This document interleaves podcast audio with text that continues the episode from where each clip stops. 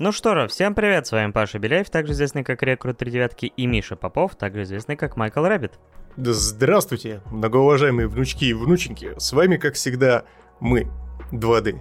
Дедушки здесь в полном составе, э, практически вот совсем-совсем скоро, через две недельки у нас Новый год, мы это записываем, естественно, 20 числа. Вот, э, чё, Паш, как у тебя дела? Как у тебя настроение? Есть новогоднее настроение у тебя или нет?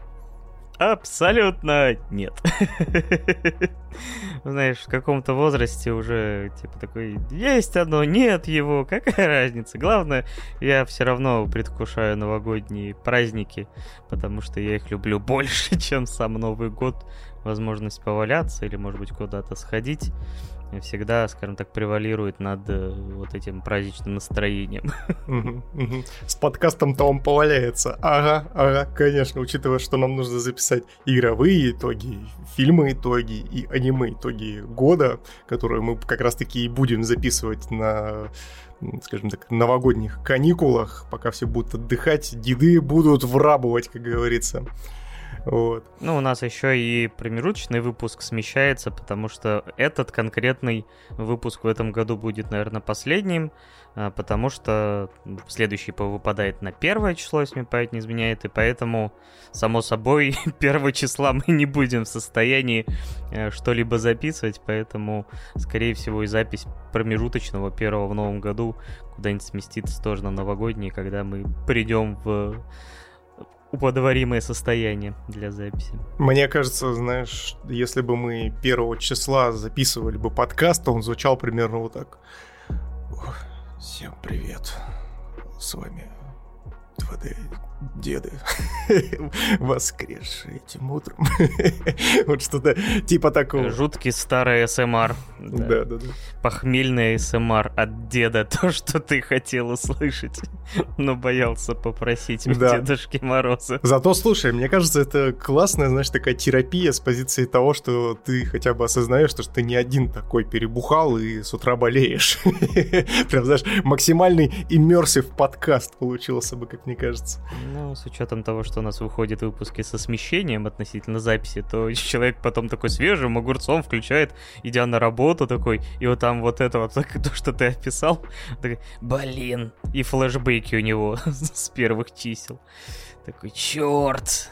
И снова голова разболелась. Так что нет, мы так, таким заниматься не будем. Ну ладно, ну ладно. А у тебя как? Есть настроение новогоднее? Слушай, ну, Пока, если честно, я в небольшом хуевозе нахожусь, потому что я сейчас смотрю просто на календарь и вижу там не 3 сентября.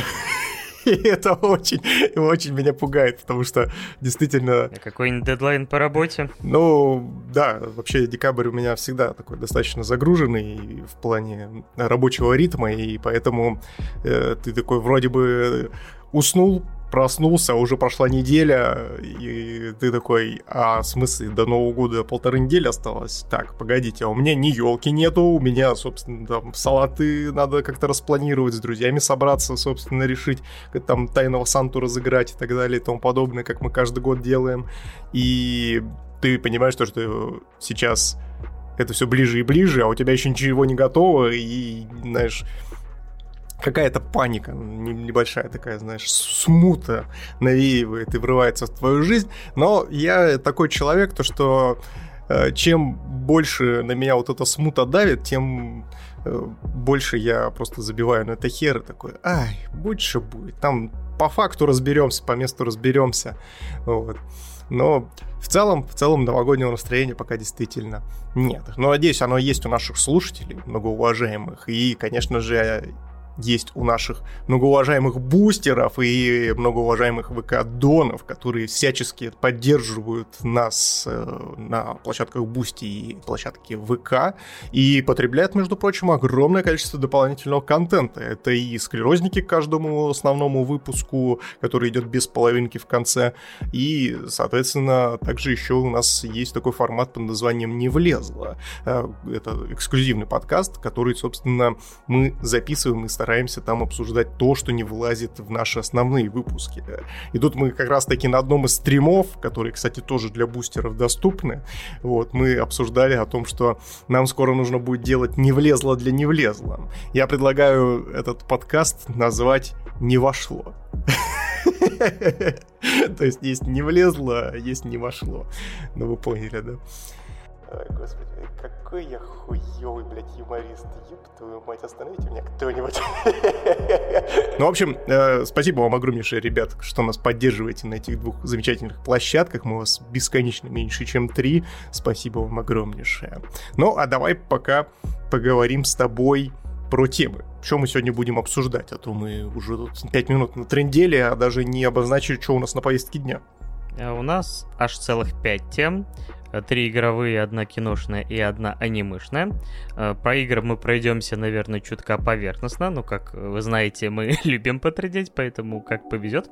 Это игры Pentiment, новый Need for Speed Unbound и Dark Tide с приставкой Warhammer 40 тысяч от студии Fat Shark. Ты хотел, наверное, наоборот сказать. Warhammer 40 тысяч с припиской Dark Tide. Да, но я почему-то все время называю ее просто Dark Tide, а потом ах, да. Слушай, это вообще это отдельная история с неймингом у игр вселенной Warhammer 40 тысяч. Мы об этом еще с тобой обязательно поговорим. Да, также у нас есть фильм от Гильермо Дель Торо, а именно его Пиноккио, который сильно отличается от других вариаций Пиноккио, но об этом опять же чуть позже. Ну а также заключительная, можно сказать, финальная часть Джоджо. Именно э, с э, Stone Ocean э, Part 3 потому что это, э, это вот bizarные приключения Джорджа, часть шестая, Stone Ocean, часть третья, то есть потрясающий тоже нейминг. Ой, финальная, финальная часть финала ты еще и используешь англицизм, а так-то она невероятные приключения Джорджа Каменный океан. Вот, а, собственно говоря, обсудим финал Джорджо и как он нам всем э, точнее, ну, нам с тобой. Ну и вы тоже делитесь своим мнением, потому что у меня складывается ощущение, что, ну, типа, финал Джорджа, а всем насрать. типа, то ли я не в тех кругах тусуюсь и не в тот интернет захожу, но такое странное ощущение, что, типа, хайпа Джорджа как будто бы и нет былого. Но, опять же, может быть, вы развеете мои иллюзии, опять же, в секции комментариев или где-нибудь еще. Будем приступать? Да, да. Начнем мы, собственно, с видеоигр. Это то место, где отваливаются обычно все, кто слушает нас ради аниме. Всем пока, собственно, кто перелистнул на Джоджа. вот, удачи. Вот, а кто остается с нами и хочет э, проникнуться нашей болтовней, э, мы начнем, естественно, с замечательной игры под названием Pentiment. И Паша как раз-таки сейчас нам и расскажет, насколько эта игра замечательная. Че, Паш, расскажи сразу же, сколько наиграл, прошел или не прошел, и в чем там, собственно, за место в игре. Значит, наиграл я, наверное, часов 8-10. И, честно скажу, наверное, в хронологии именно игры это, скорее всего, даже не половина. И с учетом того, как я именно проходил, а, потому что игра на английском языке, да, заявлено пострелизное добавление языков, включая русский, разработчиками, но когда это будет непонятно, я же хотел, а, собственно говоря, приобрести вот недавно Xbox Game Pass, как раз в нем, в нем входил Pentiment, Dark Tide, и он, в принципе, уже окупился, тем более там еще есть Persona 5, о которой я позже вам расскажу, в которой я тону последние дни. Вот, а, и, собственно говоря, мне заинтересовал первый трейлер, потому что неожиданно студия Obsidian Interactive, которая была приобретена Microsoft, она разрабатывает вот типа Ауаут или как-то там Ауут, вот эту РПГ в стиле Скайрима, который... Ауау! Ауау! Да. Погавкаем, да. Вот, э, которая сейчас в разработке, скорее всего, еще не скоро появится. Э, также у них есть вот этот Grounded э, выживач про маленьких людей. И как бы многие как бы ожидали от них... А, плюс еще они же разрабатывают вторую часть Outer Wild... Господи, Outer Worlds все время Outer Wild э, и вот эту игру путаю, потому что очень похожие названия, и вышли они примерно в одно время. То есть у них как бы работы более чем достаточно. Э, но они нежданно-негаданно просто так мелким трейлером показали, что мы работаем еще над такой, ну, сложно назвать это РПГ, скорее текстовое приключение, текстовый квест, наверное, так можно, ну, как сказать, текстовый. Это не такой текстовый квест, где ты просто забиваешь ручками текст, а именно то, что ты будешь много-много разговаривать, и вся соль в том, что играя за средневекового художника, артиста, э, в, по-моему, 15 веке где-то, по там 1400 какой-то год, в маленьком э, по-моему, баварском городке, где-то в предместьях Альп. Он работает в здешнем монастыре, Э, работает, собственно говоря, рисует для богатых господ рисунки и между делом еще работает над своим мастерписом. Это, так сказать, финальная его работа, после которой он ну, доказывает, что он мастер своего дела и может, собственно говоря, заниматься он им, потому что без э, вот этого мастерписа его там в гильдию не возьмут или что-то такое там. Опять же, э, могу ошибаться, но историю запомнил именно так. Вот. И его цель Сначала ты просто общаешься, занимаешься работой, узнаешь больше о людях вокруг, но там приезжает какой-то барон, знатный, который покровитель этого, собственно говоря, религиозного заведения, который э, заказал у них там книгу, э, который, собственно говоря, такой весь расфуфыренный ходит, и он идет с нами в монастырь, и по ходу движения мы в этом диалоге, он задает вопросы, мы отвечаем, и, скажем так, э, мы получаем свои какие-то перки, какие-то навыки. То есть он спрашивает, вот чему ты учился там в таком-то, таком-то университете, а у тебя там на выбор там астрономии, там какому-то праву, какому-то ораторскому искусству, и я выбираю какие-то навыки, и получается, и получаю какие-то умения, которые могут пригодиться или же, наоборот, не пригодиться во время многочисленных бесед с окружающими. И вот ты как бы так... Во-первых, это все очень визуально красочно, сделано все, и вот, наверное, первое, что бросилось в глаза у меня при первом трейлере, это то, что все сделано под средневековую живопись. Вот как вы себе представляете всякие рисунки упоротые страдающего средневековья с этими зайцами упоротыми и всем прочим, здесь именно такой стиль. И он, ну, скажем так, выделяется на фоне других возможных, опять же, э, стилей игровых. Вот. И происходит убийство в этом монастыре. Опять же, не скажу кого, но так или иначе, мы, из-за того, что обвиняют нашего хорошего, так сказать, старого друга и напарника, ну, то есть э, одного из, ну, скажем так, жителей этого монастыря, и мы хотим, чтобы, ну, типа, его не казнили за это, потому что он просто подошел и, скажем так, поднял оружие убийства и обнаружил труп.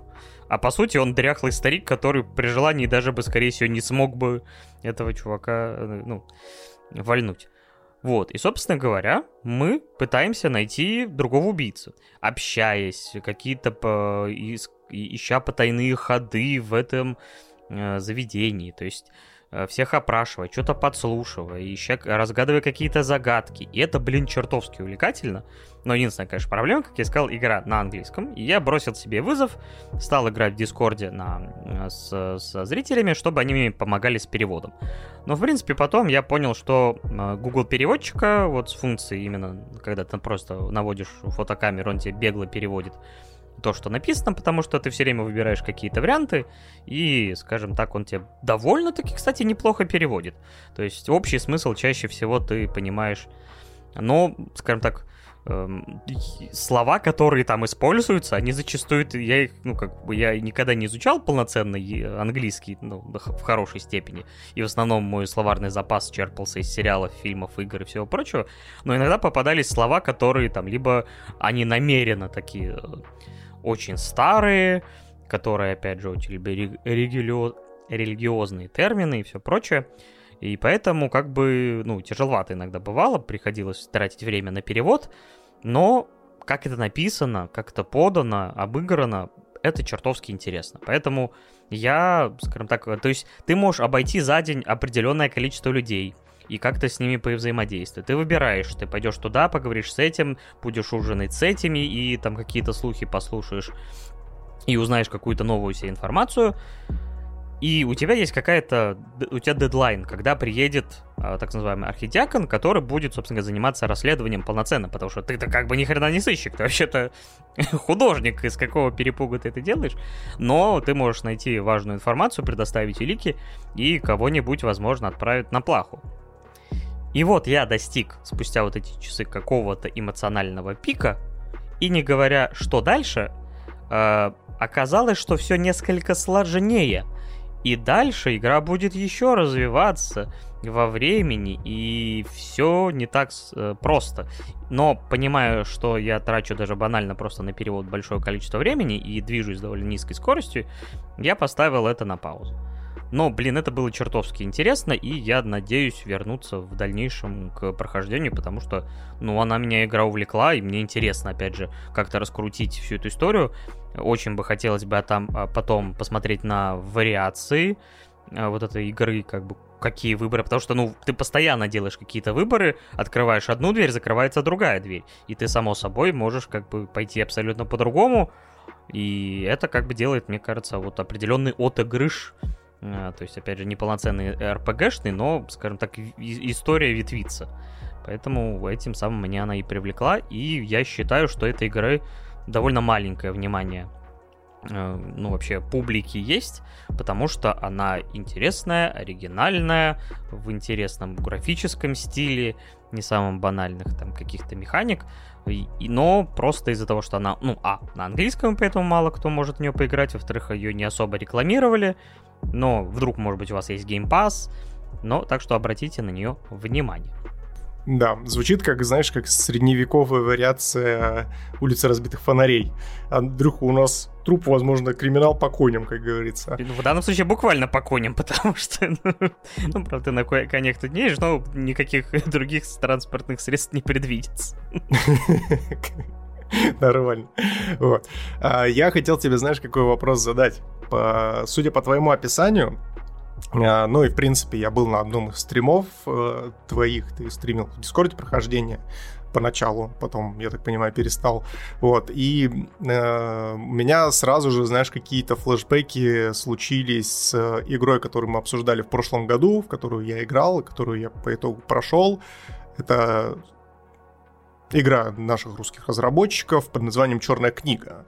То есть э, как раз-таки основанная на старославянских э, различных мифах, легендах и повествующая о маленькой э, ведьме, точнее не ведьме, а знахарке, которая, собственно, э, должна, собственно, пройти большой путь и своего любимого забрать у, из ада у какого-то там архидемона. Вот. И э, такой вопрос. Вот смотри, получается, в черной книге меня там очень сильно подкупила как раз-таки языковая составляющая. То есть э, там используется такой старославянский сленг, то есть ты как будто бы действительно, знаешь, э, погружаешься в какую-то старую деревеньку, где все говорят стари, старинными старославянскими словами, и построение предложений у них соответствующие и так далее и тому подобное. Вот Pentiment нас, я так понимаю, тоже такая же примерно система. То есть насколько там вообще э, большое количество каких-то вот именно таких вот оборотов, которые присущи средневековью, например. Ну, мне сложно оценить, потому что я не жил в 15 веке, чтобы понять, насколько это аутентично. Не, ну ты через, э, там, сколько, через 5 лет после, после конца Средневековья родился. Ну да, чуть-чуть не застал. Вот. Э, не, говорю, тут много слов, которые, скажем так, ты понимаешь, что в обиходе современного человека отсутствуют как таковые. Очень много каких-то религиозных терминов, потому что, опять же, специфика народ был тогда очень набожный и, скажем так, э, вс- всегда твои э, разговоры с другими жителями там ближайшей деревеньки начинаются там типа «Благослови тебя Господь», там, ну и все прочее, прочее. То есть э, ты всегда разделяешь трапезу с ними, например, опять же, возводя молитву. Э, так что здесь, опять же, да, есть ощущение, что авторы пытались сделать это быстрее. Ну, хотя, ну, наверное, не настолько, чтобы ты вообще не понимал, что это, потому что, например, есть, например, такая игра Disco Elysium, которая не про старину, но тоже очень стилизованная, и говорят, что там английский, который даже некоторые носители языка типа, посчитали слишком сложным. Хотя разработчики вообще-то из Эстонии. Вот. А здесь же все-таки, мне кажется, они вот, ну, как бы стилизовали, но не переусложняли. Потому что, мне кажется, если вот просто сделать такую же манеру речи, как вот тогда, ты просто такой, а, чё? А на каком языке они разговаривают? Потому что, ну, за 500 лет, знаете ли, язык может преобразиться очень-очень сильно. И тоже, когда у нас даже, мне кажется, стилизует язык под старину, ты понимаешь, что те же самые 500 лет назад, если ты попадешь туда, ну, ты будешь коммуницировать с определенными, мне кажется, проблемами. Не, ну вообще проблематично коммуницировать с людьми, когда ты прикован к столбу, а вокруг тебя горит огонь. Тем более, тем более, да. Так что, да, стилизация есть, но как бы умеренная, чтобы, опять же, ты ощущал аутентичность, но чтобы это не мешало твоему игровому процессу. Понятно, понятно. Тогда еще такой вопрос. Помимо, собственно, диалогов и разговоров в игре, есть ли еще какие-то, может быть, там загадки, мини-игры, может быть, как разнообразивается, собственно, вся эта, э, весь твой путь в рамках этой видеоигры? Да, там есть иногда какие-то загадки, которые, чтобы ты разгадал их, э, или, ну, то есть ну, ну нужен какой-то, ну, действие твоих мозговых извилин, но также ты должен найти еще соответствующую информацию, потому что обычно, чтобы получить какой-то ключ, нужно еще там куда-то залезть, найти какой-то тайный проход, что-то подслушать и так далее и тому подобное. А, этого не особо много, то есть это отдельная, скажем так, линия. Поэтому все-таки основная часть это именно текст. Текст, текст. То есть тебе рассказывают историю, ты задаешь вопросы, и поэтому это основная механика игры. Именно диалоги, выборы вариантов, и просто выбор, куда ты пойдешь, с кем ты поговоришь, и какие-то предположения, которые выстраиваешь сам. Потому что игра тебе не сильно подсказывает, и ты в этом и самый интерес. То есть ты начинаешь просто сидеть такой, так, хорошо, что у нас есть, значит? У нас есть вот это вот оружие преступления, которое, возможно, оружие преступления, но ты понимаешь, что этот человек, возможно, у него, то есть у него есть, типа, весь набор и улик, там, и, а, возможно, оружие преступления, которое подходит после анализа, после вскрытия осмотра трупа, и там, типа, мотив и все прочее. А в другом случае, там, на другого у тебя есть только оружие преступления, которое подходит как бы, но больше у тебя ничего нету. А есть, например, третий персонаж, который имеет мотив, но ты не хочешь его, потому что он пострадал до этого, и вообще как бы получается и, скажем так, ты начинаешь думать в голове, то есть даже вне игры. То есть начинаешь какие-то логические связи и какие-то наводки. То есть игра требовательна к твоему дедуктивному методу, скажем так. И ограничивает тебя во времени и в возможности. Ты не всех обойдешь, ты не со всеми поговоришь, ты не везде сходишь, не всех опросишь. Ты просто физически это не успеешь делать и поэтому часики-то тикают, а как бы э, меч над головой нашего дружного старого монаха, ну, как бы завис в таком положении не очень приятном для него.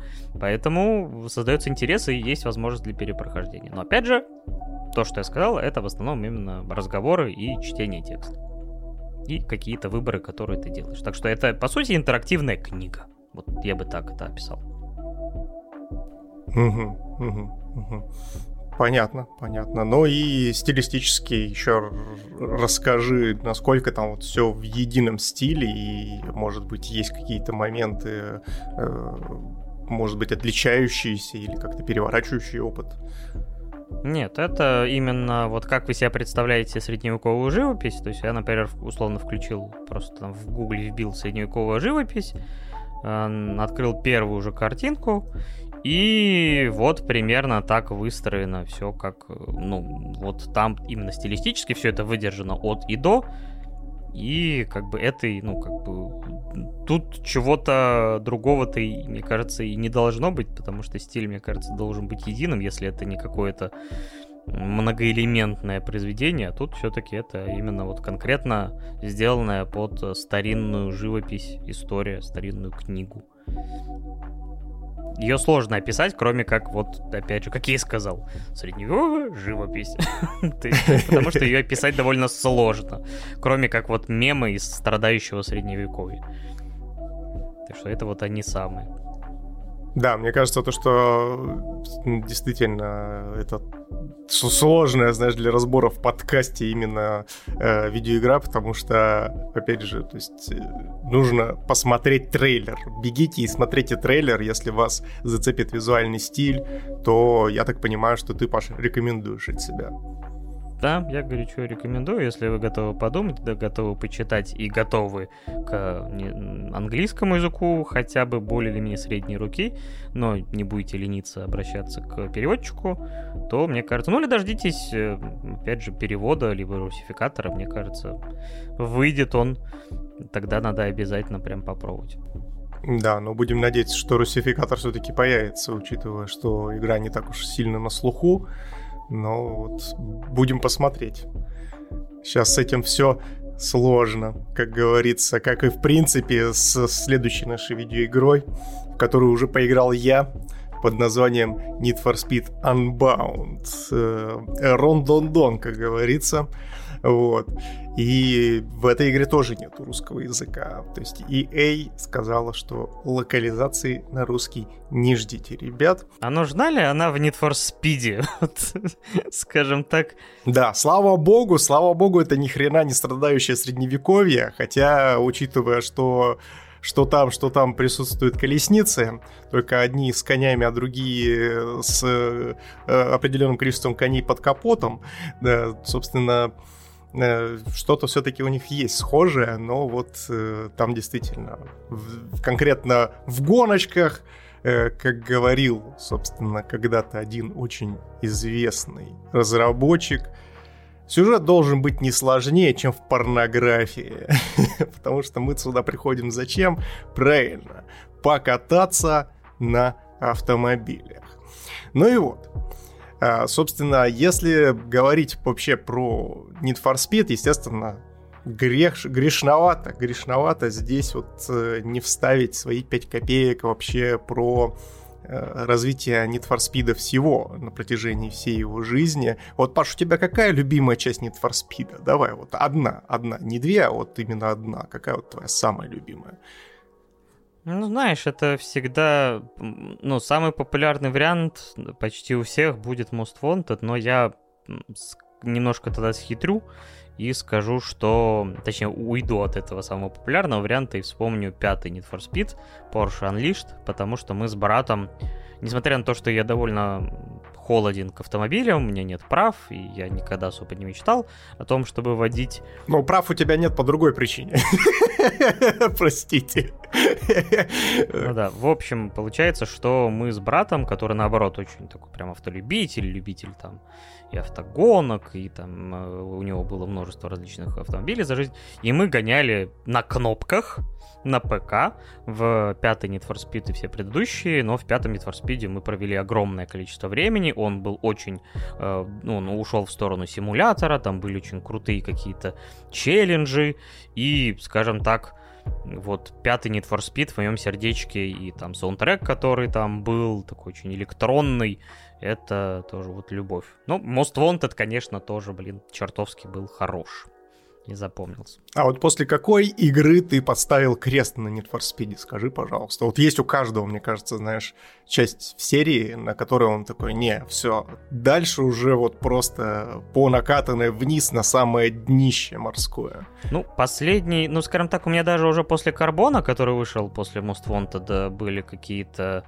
проблемы. Я про стрит, мне кажется, может, пробовал, Undercover пробовал, Э, но где-то, наверное, последняя часть, которую я пробовал, была Rivals. Это было весело, потому что она выходила как раз по на старте э, PS4. Э, но вот, скажем так, где-то здесь я такой, не, все, спасибо, до свидания, и типа там перезапуск Need for Speed, Payback, Edge, Hit, Hot Pursuit Remastered, вот это все как бы прошло уже мимо меня, поэтому, да, наверное, в какой-то степени это, наверное, Rivals. Хотя игра была довольно неплохая. Угу. Но у меня тоже, если говорить про любимую именно часть Need for Speed, наверное, это все-таки будет первый Underground, потому что Э, все, конечно, говорят о том, что да, нет, чё.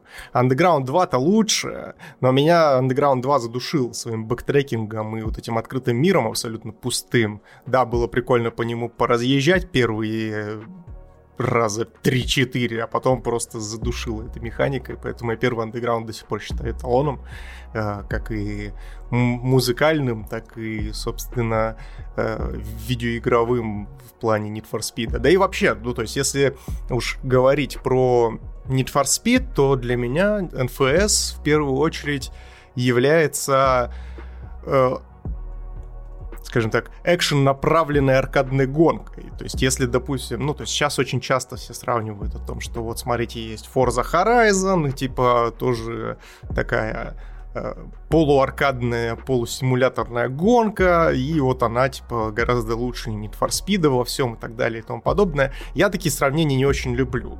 Лишь по той причине, то, что, по крайней мере, для меня, э, ну, в моем понимании, в моем мироощущении, потому что я играл и Need for Speed, и я, в принципе, из Need for Speed пропустил, по-моему, только несколько частей. Это была Payback и перезапуск 2015 года под названием просто Need for Speed. Это вот две игры, которые я пропустил. Все остальные я худо-бедно как-то щупал, смотрел, что там у них, может быть, они там исправились или не исправились и так далее и тому подобное. И э, в чем цимис, в чем прикол-то, собственно, и почему я не хочу сталкивать Need for Speed с Forza Horizon, потому что это абсолютно разные в своей внутрянке и своих подходах игры. То есть, если мы говорим про Forza Horizon, не беря, естественно, Forza Motorsport, потому что это хардкорный симулятор по большей части, вот. Э, Forza Horizon — это игра про методичный Э, методичные заезды. То есть ты постоянно куда-то едешь, расслабляешься. То есть это, знаете, если сравнивать какие-то свои ощущения такие, очень поверхностные, то это что-то похожее на «Дальнобойщики 2», например. Если вы помните, то, что там нужно куда-то постоянно ехать. Понятное дело, геймплей на абсолютно разные игры, но вот ощущения поверхностные от Forza Horizon у меня именно такие. А вот Need for Speed для меня всегда это был вот экшен, адреналин, заруба какая-нибудь с копами, либо со своими соперниками, когда вы, собственно, участвуете в уличных гонках. И, э, естественно, здесь огромное спасибо Форсажу, который своим первым фильмом задал тренд на уличные гонки, и Need for Speed очень классный, вовремя это все дело подхватил в 2003 году, выпустив Underground. И поэтому я здесь э, против сравнения, естественно, с Forza Horizon. И мне Forza, если честно, э, несмотря на то, что это действительно геймплейно классные игры и отточенные графические практически идеальные, они для меня немножко скучные, потому что я могу в Forza Horizon, э, допустим, там в пятый зайти, э, поездить там э, полчасика в неделю, и мне типа хватит, потому что я наелся, мне уже надоело куда-то ехать в бесконечность без какой-либо цели, либо закрывать там, знаешь, как в Ведьмаке какие-то челленджи на карте или закрывать какие-то активности. Вот. А с Need for Speed, то есть здесь немножко другая история с позиции того, что ты постоянно, ну, либо там удираешь от копов, то есть это ну, другого формата адреналин, и это круто, я считаю, и за это я Need for Speed очень люблю, даже несмотря на то, что действительно серия скатилась. Но а, давайте, собственно, уже переходить к комбаунду, то есть мы тут немножко задержались, но я хочу здесь начать, наверное, с э, такой нестандартной истории. Я хочу вам э, зачитать несколько отзывов о, собственно, части Need for Speed и попытаться просто это парировать. Вот так вот, чтобы сильно не затягивать. В общем, первый отзыв оставляет э, один из пользователей с ником Frost 451. Это без сомнений худшая Need for Speed в истории. Графика выглядит глупо. Земля отражается так, будто она мокрая, но дождя нет. Все автомобили в предыдущей Need for Speed, которые были по большей части недоступны для большинства из нас, теперь заменены Honda Civic. И, во... и всевозможной или вычерченной неоновой, мигающей гетто взрывной дерьмой. Физика автомобиля полная ерунда, а дрифт-гонки отстой. Для тех из вас, кто не знает, «Форсаж» не был хорошим фильмом. Большинство детей, которые на самом деле водят эти офигенные аттракционы в реальной жизни, панки, бросившие школу. Это те самые маленькие ублюдки, которые по выходным грабят магнитолы у людей. Ничто не сравнится с попытками EA нажиться на зависти большинства 16-летних подростков. Если бы я хотел участвовать в гонках на Mitsubishi, я бы купил его. Мне нравится останавливаться рядом с одним из этих детей с гигантским крылом, либо с какими-то гигантскими обвесами и гигантской надписью «Ламо». Ну, кто не знает, LMAO. Ну, это такая, типа, аббревиатура. НФС мертв. Если вам нужны доказательства, не верьте мне на слово, скачайте дем. И второй отзыв. Графика в игре в принципе неплоха. Мне понравился визуальный стиль, но меня раздражает, как эта игра выглядит ночью. Все блестит, все мигает, постоянные какие-то непонятные отблески на машине, естественно, какие-то непонятные обвесы, неоновые подсветки. И все это вместе. Также очень не порадовала физика. Почему все машины ведут себя как утюги? Почему я, когда пытаюсь зайти в поворот, машину заносит, и я теряю контроль? Меня это бесит. Ну и, естественно, музыка. Что это вообще за брехня? Что это, зачем вообще это нужно покупать?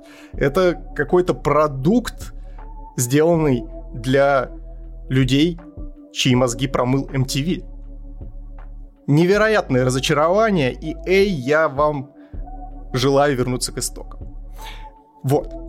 Ну и, собственно, э, пытаясь парировать, собственно, эти отзывы, могу сказать так. Unbound — это неплохой Need for Speed. Если сравнивать, э, если говорить в сравнениях, то это по большей части большая работа над ошибками, которая была произведена над прошлой игрой под названием Hit. Hit э, был, в принципе, тоже очень даже неплохим Need for Speed, но с большими оговорками. То есть там было большое количество гринда, плюс дополнительно была достаточно высокая сложность, потому что копы, если вы помните э, копов из э, Most Wanted, э, вот как раз-таки того самого старого, и помните, какие зарубы там с копами происходили, то вот здесь э, хит, конечно, дает просто защику абсолютно всем фанатам э, Most Wanted, потому что, ну, настолько бескомпромиссных копов, которые э, настолько себя агрессивно вели, и вот буквально там на втором-третьем уровне розыска тебя уже начинали таранить во все щели, и ты банально не мог э, доехать до финиша, это, конечно, просто дикая жуть, из-за этого я, кстати, и дропнул хит, и ну, плюс дополнительно там были графические огрехи. И, получается, а в Unbound это все дело поправили. Вот. Несмотря на вот этот достаточно странный визуальный стиль, который они выбрали, который почему-то все называют аниме, типа такие, эти анимешные спрайты. Я такой, где там аниме? Это просто low-poly shading какой-нибудь или типа того.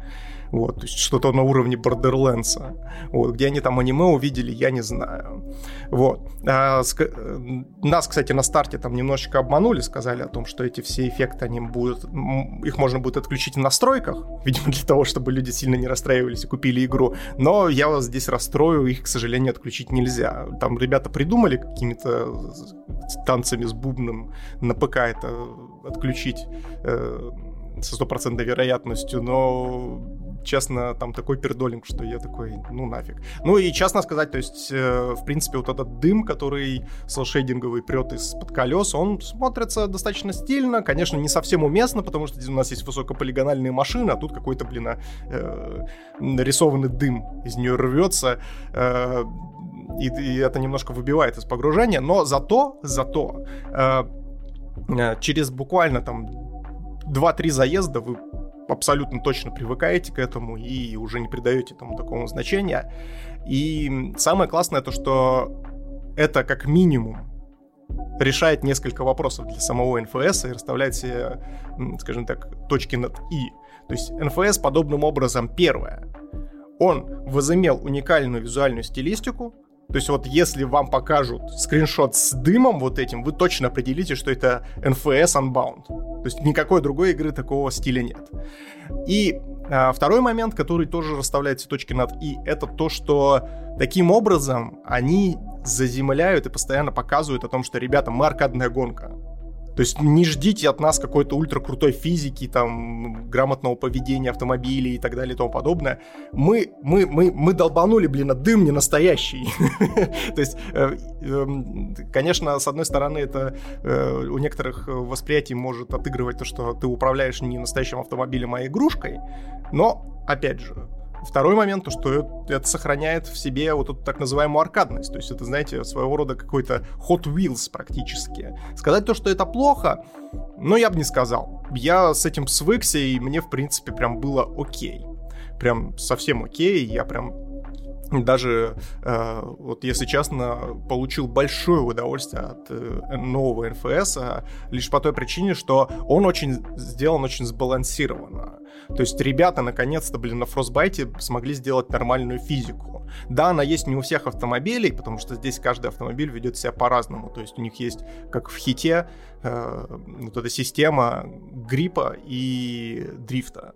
То есть э, чем больше ты э, настраиваешь автомобиль определенный в ту или иную сторону, тем э, сильнее либо реже у тебя машина уходит в занос при повороте. То есть если вам нравится, допустим, Э, система вождения именно в андеграунде, то делайте себе грибовую машину и все, и прям получите один в один физику, что я в принципе и сделал. Если вам нравится подрифтить, как это было, например, в каком-нибудь Hot Pursuit э, в ремастере, э, либо же там предыдущие части NFS, то уходите в дрифт и машины ведут себя так. То есть они решили угодить и тем, и тем, и у них на самом деле получилось у них на самом деле получилось. Э, очень много изменений они добавили, которые всячески игру балансируют. И в целом стало приятнее. Стало гораздо приятнее, и от копов поудирать прикольно, и сложность в самих гонках появилась, потому что когда вы, ну, то есть там, получается, машины подразделены на квалификации, то есть от э, B до S+, или S++, не помню уже, но не суть важно. Вот, и в каждой, получается, квалификации ты, ну, то есть ты их быстро пробегаешь и не успеваешь застопориться в том моменте, где у тебя машина имба. И поэтому все враги, э, которые вместе с тобой запускаются на треке, они действительно представляют большую опасность. То есть они от тебя не отстают, они постоянно тебя обгоняют, они там, э, естественно, тоже разбиваются, и, э, и догнать их местами бывает очень сложно. И, естественно, это еще и дополнительно тебя подстегивают, потому что ты за каждую гонку получаешь деньги, а деньги здесь, они, скажем так, по крайней мере, в самом начале очень-очень маленькими количествами сыпятся, что дополнительного челленджа прибавляют. То есть это не так, что ты сел на расслабоне, быстренько всех зашел, на дефолтном цивике всех отымел, и такой, ну все, принципе, игра больше не интересна. А тут они вот нагнали такого прям хорошего саспенса, то есть действительно чувствуется адреналин, и вот каждую гонку, э, учитывая то, что ты еще игру можешь перезапустить на среднем уровне сложности всего 4 раза за день, э, вот, э, то это как бы повышает ставки достаточно серьезно. Ну, а естественно, здесь еще встает вопрос о том, что а чё там с музоном? Чё там с музоном-то? Музон говно. Музон, честно, объективно говно. То есть э, там у нас получается одним из главных героев э, в одном из э, э собственно, состязаний у нас становится Асап Роки. Естественно, э, рэп здесь везде и всюду. То есть роковых композиций вообще нет. То есть есть электроника и рэп только.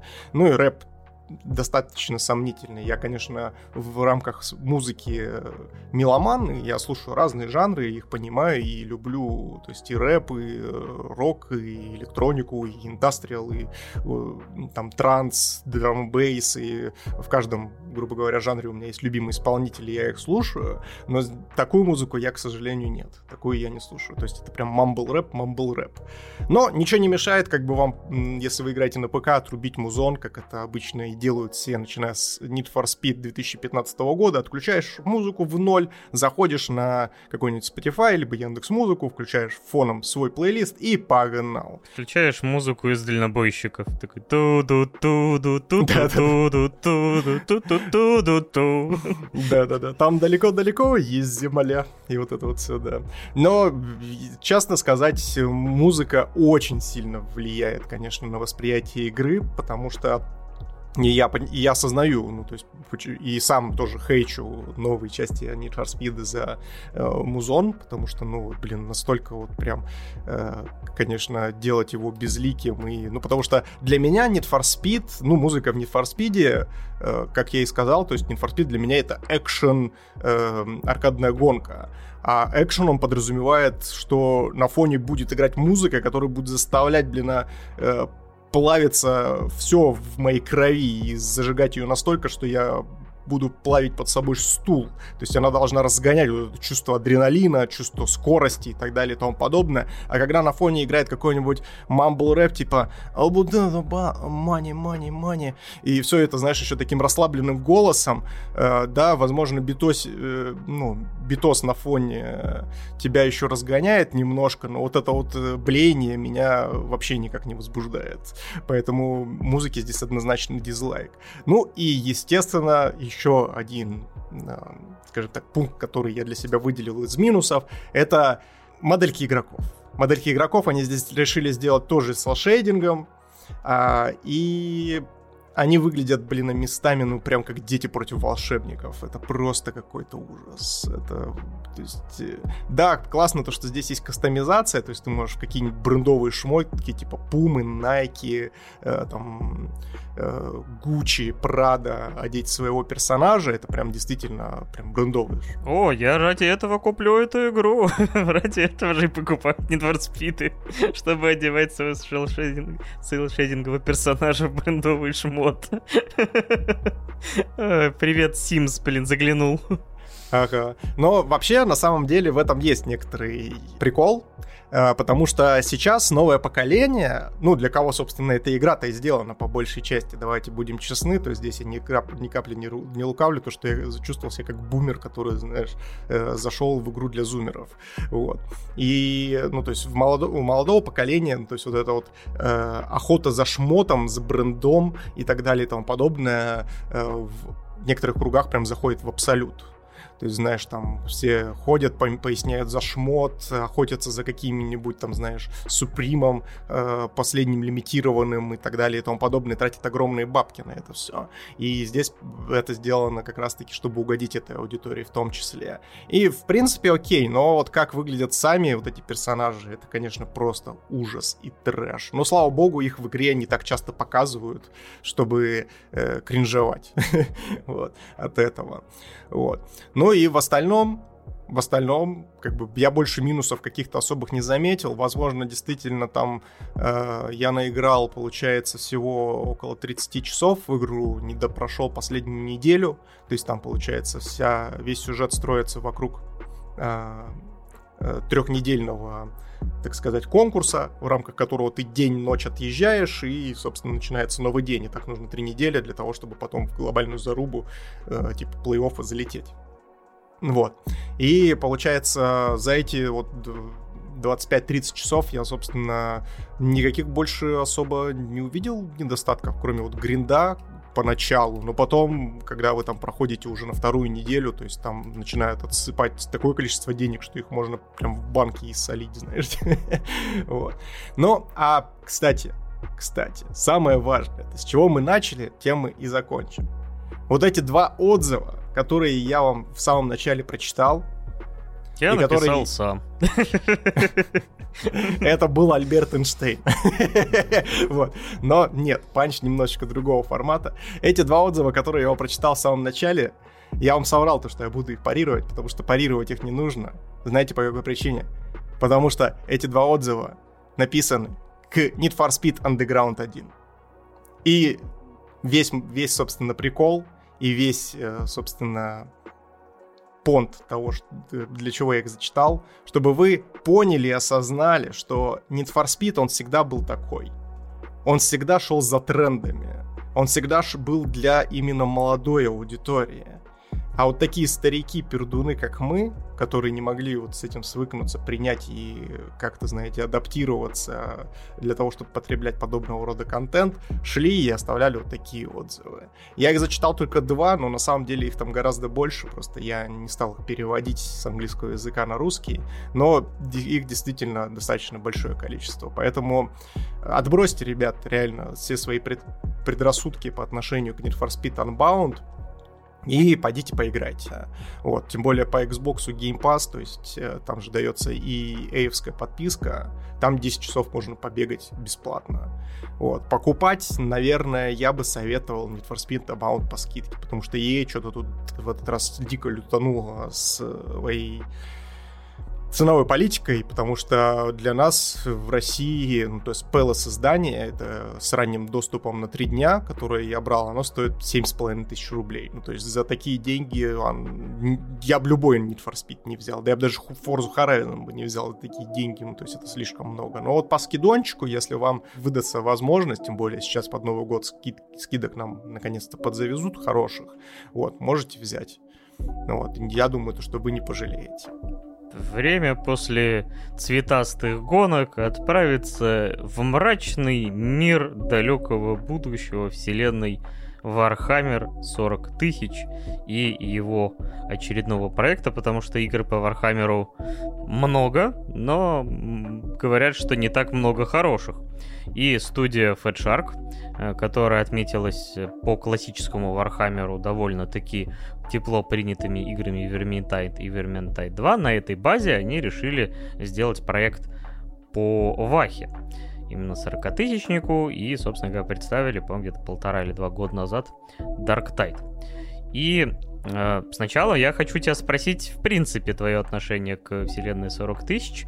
Э, у меня оно довольно-таки скомканное, потому что я, в принципе, узнал о 40-тысячнике, когда мне там, в году 2003 или каком-то таком попался диск с стратегии Dawn of War, первый самый, я с нее прям прифигел, потому что выглядели там бои настолько ожесточенно, что очень помогала тот, э, та камера, которая давала приблизить максимально близко, и ты такой, ох, ни хрена себе, как они там рубятся, будто бы в экшене, хоть э, сразу, не знаю, хоть выдавай вид от третьего лица и, и на этом фоне игру делай.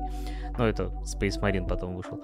Вот. Э, и, собственно говоря, кроме этого, я максимум интересовался каким-то лором, потому что каждый раз, когда я узнавал какие-то куски лора случайно, они меня интриговали капец как. В итоге я некоторые подкасты послушал про там Ересь Хоруса, про Императора, про вот всю эту предысторию. И такой, нифига себе. Многие говорили, что и книжки офигенные там, но, к сожалению, про это я узнал, когда времени не так много. А у тебя как с 40-тысячником? Но присаживайтесь, внучки, сейчас дед будет телегу за Warhammer 40 тысяч вам задвигать. Ну, потому что я на самом-то деле ну, не, скажу, не сказать бы, что прям прожженный фанат, но мне на самом деле 40-тысячная именно серия Вархаммера ну, то есть, чтобы вы понимали, у Вархаммера есть как и фэнтези-история, которая, собственно, был посвящен Vermintide. Это вот полноценная фэнтези с магией. С нее сделали, с нее сделали Warcraft, а с 40-тысячника Blizzard сделали StarCraft, чтобы для вас было все максимально наглядно. Это правда, это правда. Вот. Ну а 40-тысячный это, собственно, как раз-таки про спейсуху, про там разные расы, про, собственно, путешествия на, э, между вселенными, между, собственно, различными э, космос-объектами и так далее и тому подобное. Вот. И вот именно 40-тысячную серию я люблю всеми фибрами своей души. Я прям настолько, знаете, проникся в один момент всей этой истории, что я уже даже не представляю, как можно засыпать, как не под часовые ролики с лором Вархаммера 40 тысяч, вот какого-нибудь варп-маяка. Вот, ребят, варп-маяк, вот мое бесконечное уважение вам э, за то, что вы пилите охренительные ролики с лором по, по Вахе. Вот, естественно, не единственные, есть еще огромное количество других, там, Либрариум и прочие всякие э, ребята, которые тоже делают классно. Но вот Варп Маяк одни из моих любимых. Вот. У меня вообще с Вархаммером 40 тысяч э, любовь началась еще до того, как я начал изучать лор. Э, я просто в один прекрасный момент как-то так оказался в компании, которые как раз-таки э, играли в настолку. То есть Warhammer это изначально настольная игра, то есть где ты полноценно собираешь фигурки, их красишь, то есть это такой настоящий варгейм, э, вот, на гигантских картах с очень сложными правилами. Это вот единственное, что меня останавливает каждый раз, когда рука тянется к кредитке и такая, бля, все, я куплю себе армию, куплю себе армию Warhammer 40 тысяч каких-нибудь э, Space Маринов, нет, нет, нет, нет, нет, нет, нет, э, каких-нибудь э, Кровавых Воронов, такой, нет, а потом такой, блин, там же правила, там, там правила на 150 страниц, такой, не, не, не, ребят, не. Вот. Это единственное, что меня останавливает пока. Но лор это просто что-то волшебное. То есть, несмотря на то, что в нем огромное количество дыр, несмотря на то, что в нем, э, скажем так, есть несостыковки, всякие рояли в кустах и шикарный суп наварили, который, собственно, те замечательные space marine ы с их замечательными мемами. Вот. Но то, что вот именно в плане атмосферы, в плане подачи, в плане той движухи, которая происходит внутри Вархаммера 40 тысяч, это, конечно, мое почтение. Ту вселенную, которую они развернули в рамках вот этого всего, это очень интересная, очень интригующая и бесконечно гриндарковая история. То есть это если уж прям сравнивать, знаешь, с каким-нибудь там, произведениями, э, существующими уже на планете Земля. Мне кажется, это, знаешь, космический берсер какой-нибудь, знаешь, вот что-то такое. То есть настолько вот оно интересное, и настолько оно, знаешь, беспроблудно темное и даже немножко депрессивное, потому что ты на это все дело смотришь и понимаешь то, что ребята, здесь конца и края не видно, и походу все летит к херам, как говорится. Вот. Но давай, собственно, поговорим про... Наверное, начнем с Верментайта. Ты в Верментайт-то играл или не играл? Я играл во второй немного, насмотревшись роликов Деград отряда. Я люблю кооперативные игры.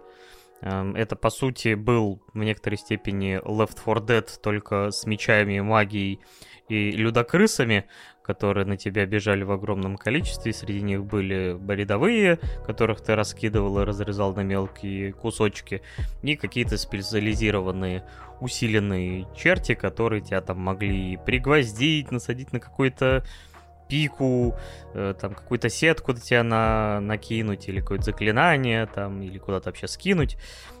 И у вас, как бы, там есть несколько классов, и вы там, опять же, пытаетесь внутри этой концепции как-то дойти, убить какого-нибудь финального босса и эвакуироваться со всей этой движухи. Вот, э, опять же, уворачиваясь от сильных врагов, кромсая мелких и как-то вот, опять же, э, защищая иногда там кого-нибудь, кто там какой-нибудь ритуал вызывает, и различные, опять же, у тебя есть энкаутеры во время прохождения этой кампании. То, что, в принципе, у тебя как бы есть, э, ну, скажем так, э, сюжетная кампания без сюжета. Тебе просто закидывают на одну локацию, ты проходишь уровень за уровнем и доходишь там до какой-то вот условно цели, убивая какого-то очередного злого босса и так далее и тому подобное. И мне понравилось, но я играл реально очень мало, потому что, к сожалению, после 30 собрать кого-то там в четвером, в пати вечером, и поиграть там часок-другой, это уже почти невозможная задача. У всех дети, работы, и, и завалы, и бессонницы, и все прочее, поэтому мы поиграли чуть-чуть. Мне как бы кайфово было, но на этом все. Но я со своей стороны в Vermintide 2 тоже наиграл, ну не скажу то, чтобы прям совсем много, ну часов, наверное, 20 я побегал от силы.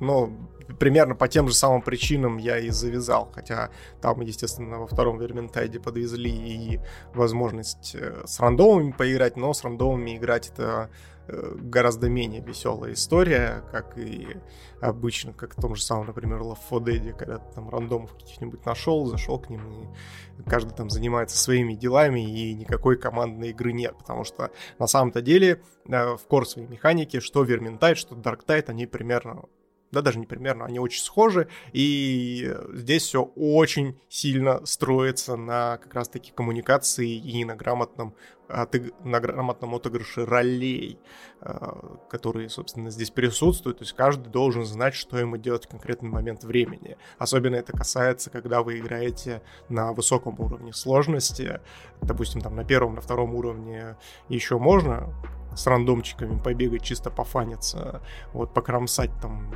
тех же самых там людокрысов или еще кого-нибудь, э, вот. Но на высоких э, с рандомами забейте, да, даже не пытайтесь, даже не пытайтесь, вот. Ну и говоря, опять же, про... Переходя уже к Дартайду, то есть это по факту Vermintide 3, только естественно, во вселенной Warhammer 40 тысяч. Здесь, естественно, фатшарки решили не кривить душой, не, лом, не ломать то, что уже сделано, и по факту основную кор-механику они утащили как раз-таки с Верментайда. Вот, естественно, они нарастили там побольше э, каких-то интересных э, изменений для того, чтобы это не смотрелось, как это люб, любят говорить, DLC к видеоигре. Э, интересно, кстати. А если, допустим, вот так посмотреть свежим взглядом, то есть по факту, если, если даже они находятся в разных вселенных, может ли это быть DLC? DLC в другой вселенной, например. Ай, ладно, забей, забей, это опять деду куда-то понесло. Ну и с Пашей, в общем, мы поиграли в коопе, плюс я дополнительно отдельно поиграл в одного чуть-чуть, но там произошла некоторая ситуевина, про которую я чуть попозже поговорю. Давай, Паш, чё, как, как тебе? Как тебе чисто по эмоциям? Игра отбилась или не отбилась у тебя? Ну, благо я за нее скажем так, дополнительных денег не платил. Я, как я и сказал ранее, я приобрел э, геймпас на 3 месяца и ну, установил игру. У Миши вот она в тот момент, когда мы хотели первый раз ее постримить для бустеров. Почему-то загрузка происходила много-много часов, но мне почему-то скачалось достаточно быстро. И э, по первым впечатлениям, это действительно тот же самый но большой упор на ближний бой, но, скажем так, с, с учетом того, что теперь у нас есть лазерные пушки, какие-то снайперы, э, у всех есть какое-то, опять же, оружие, которое может стрелять маломальски, но все равно есть определенные роли. Э, и классов здесь теперь 4, а не 24 или сколько их там было, 20 в Верментайде, но, как Миша описывал мне, что они стали гораздо более вариативными, и один и тот же класс может выполнять гораздо больше телодвижений различного толка, но все-таки с учетом особенностей этого персонажа. Ну да, там получается есть прокачка у каждого персонажа и открываемые так называемые перки, которые дают различные пассивные и активные бусты во время драки, и получается там их по 3 или 4 штуки в ветке. Э, понятное дело, то, что разнообразие, казалось бы, не такое большое, но по факту, по факту оказалось, я, ну, естественно, прокачал только одного персонажа худо-бедно, не успел побегать за всех, но пошел, посмотрел, что там, собственно, собирают билдострои э, прожженные, которые, собственно, у нас э, в Верментайде раньше были, вот, собирают в рамках Дартайда, и вижу то, что, увидел то, что там действительно вариативность очень и очень большая, то есть того же самого Огрина, это такой здоровый, гигантский силач, который, э, который там э, выше абсолютно всех в своей команде, и мне кажется, там, блин, Псайкер размером с его руку одну левую. Вот. Это такой дуболом, у которого мозг и э, в развитии он остановился там на уровне шестилетнего ребенка, в принципе, как и мы с Пашей. Поэтому я за него и играю. Я увидел в нем родную душу и сделал из него даже персонажа, который на меня отдаленно похож. Если бы, да, я больше каши кушал. Вот, собственно говоря, э, я взял вот этого персонажа, и основной моей задачей было, ну, вроде как, по его внешнему виду, танковать, но, как мы выяснили в процессе, его, например, способность расталкивать врагов и прорваться сквозь них, как огромного, не знаю, игрока в американский футбол, Э, по сути, является тем, что он именно раскидывает, то есть он про- сквозь тол- толпы противников проходит, и ты, в остальные все могут их спокойно добивать, пока они там валяются. Да, то есть он своим активным умением, он не наносит урона, то есть он просто ста стагерит и, собственно, разбрасывает, валит на землю врагов, которые потом впоследствии все равно встают, и нужно подбегать, соответственно, например, мне, я играл за проповедника, вот, это такой аналог Берсерка, который ближним уроном наносит там какой-то колоссальный дамаг. Вот, и я вот как раз-таки Паша несся вперед, а я сзади, как, собственно, настоящий второй игрок э, на линии защиты подбегал, и моя задача была резко, пока они не встали, собственно, им потрубать бошки.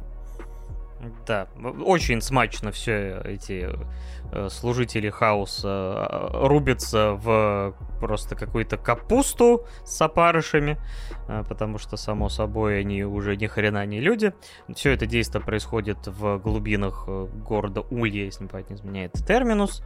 То есть это такой уровень, чтобы вы сразу оценили уровень, скажем так, масштаба происходящего, то это как бы наверх, где-то в варпе, на, на высоких уровнях этих планет, может быть, какие-то эпичные сражения происходят. А у нас здесь вы пыздите гопников по большей части. Э, какие-то защищаете поезда, там, которые там, э, каких-то боссов э, валите под эпичнейшую музыку, которую обязательно нужно послушать отдельно, если я не забуду, потому что это вообще что-то восхитительное. Но, видимо, для того, чтобы не надоесть игрокам очень быстро, она играет довольно редко, в самые пафосные напряженные моменты, но в этот момент, когда на тебя действительно бежит толпа противников и какие-то сильные и специализированные, опять же, создания, и ты их рубишь, э, там, псайкер, э, условно, можно его в кавычках магом, который там, чтобы не перегреть свою бошку, опять же, и э, пытается всех раскидать. И взорвать бошки, собственно, каким-нибудь особо опасным врагам. А в этот момент на фоне херачит индастриал с таким прям э, залихватским хором, и ты такой, о, да, то есть там вот действительно в такие моменты прям аж мурашки по коже пробегают. Ну и здесь, опять же, еще говоря про смачность того, как это все выглядит и звучит, стоит добавить о том, что визуально игра выглядит шикарно. То есть не в плане графики, наверное, а в плане art direction а. То есть здесь прям действительно э, мое почтение Fatshark ам за то, что они настолько досконально, настолько круто смогли передать вот э, весь вот этот, вот, знаете, всю вот эту жирнющую атмосферу Вархаммера 40 тысяч вот с этой всей безнадегой, темными коридорами, но при этом ими все не ограничивается. Иногда вас выпускают там на какие-то открытые локации, где ты можешь посмотреть на, знаете, там в горизонт и увидеть там действительно несколько солнц палящих и, собственно, полуразрушенные вот эти вот частички города Улья, э, с, на фоне которых возвышаются статуи бога-императора, либо каких-нибудь инквизиторов. Ой, это, конечно, мое почтение. Но, смотрите, мы поиграли довольно-таки немного. А вот в Стиме, например, а, на основании 42 с лишним тысяч обзоров у игры довольно смешанные оценки. И люди, а, жалуются на оптимизацию. У меня комп, знаете ли, не 4090, а 2060 всего лишь. Но, скажем так, у меня игра на средних вполне себе более-менее работала, хотя во второй раз, когда играл, два раза на ровном месте закрашилось.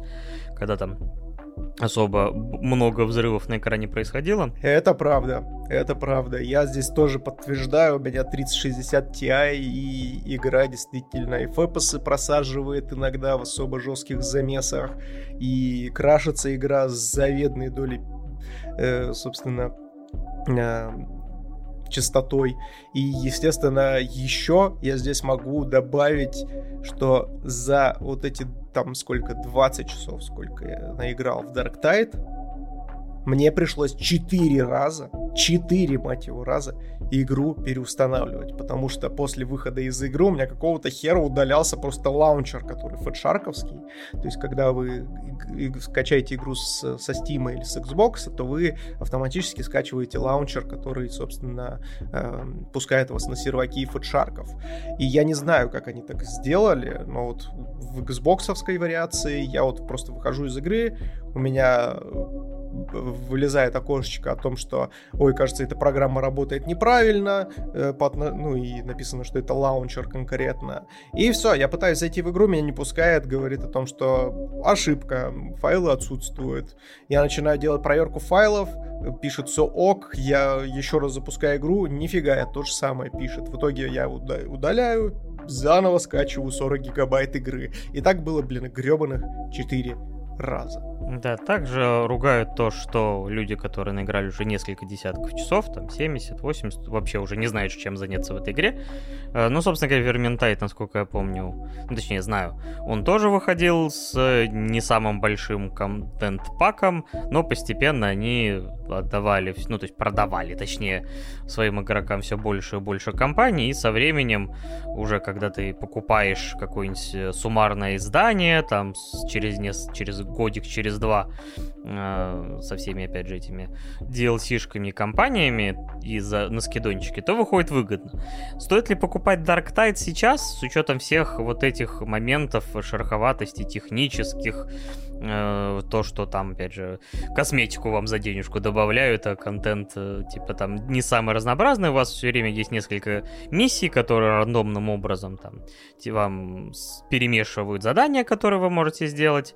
Нету какой-то вот ступенчатой кампании э, на данный момент, насколько я понимаю. Поэтому сейчас игра сыровата. Это ясно всем.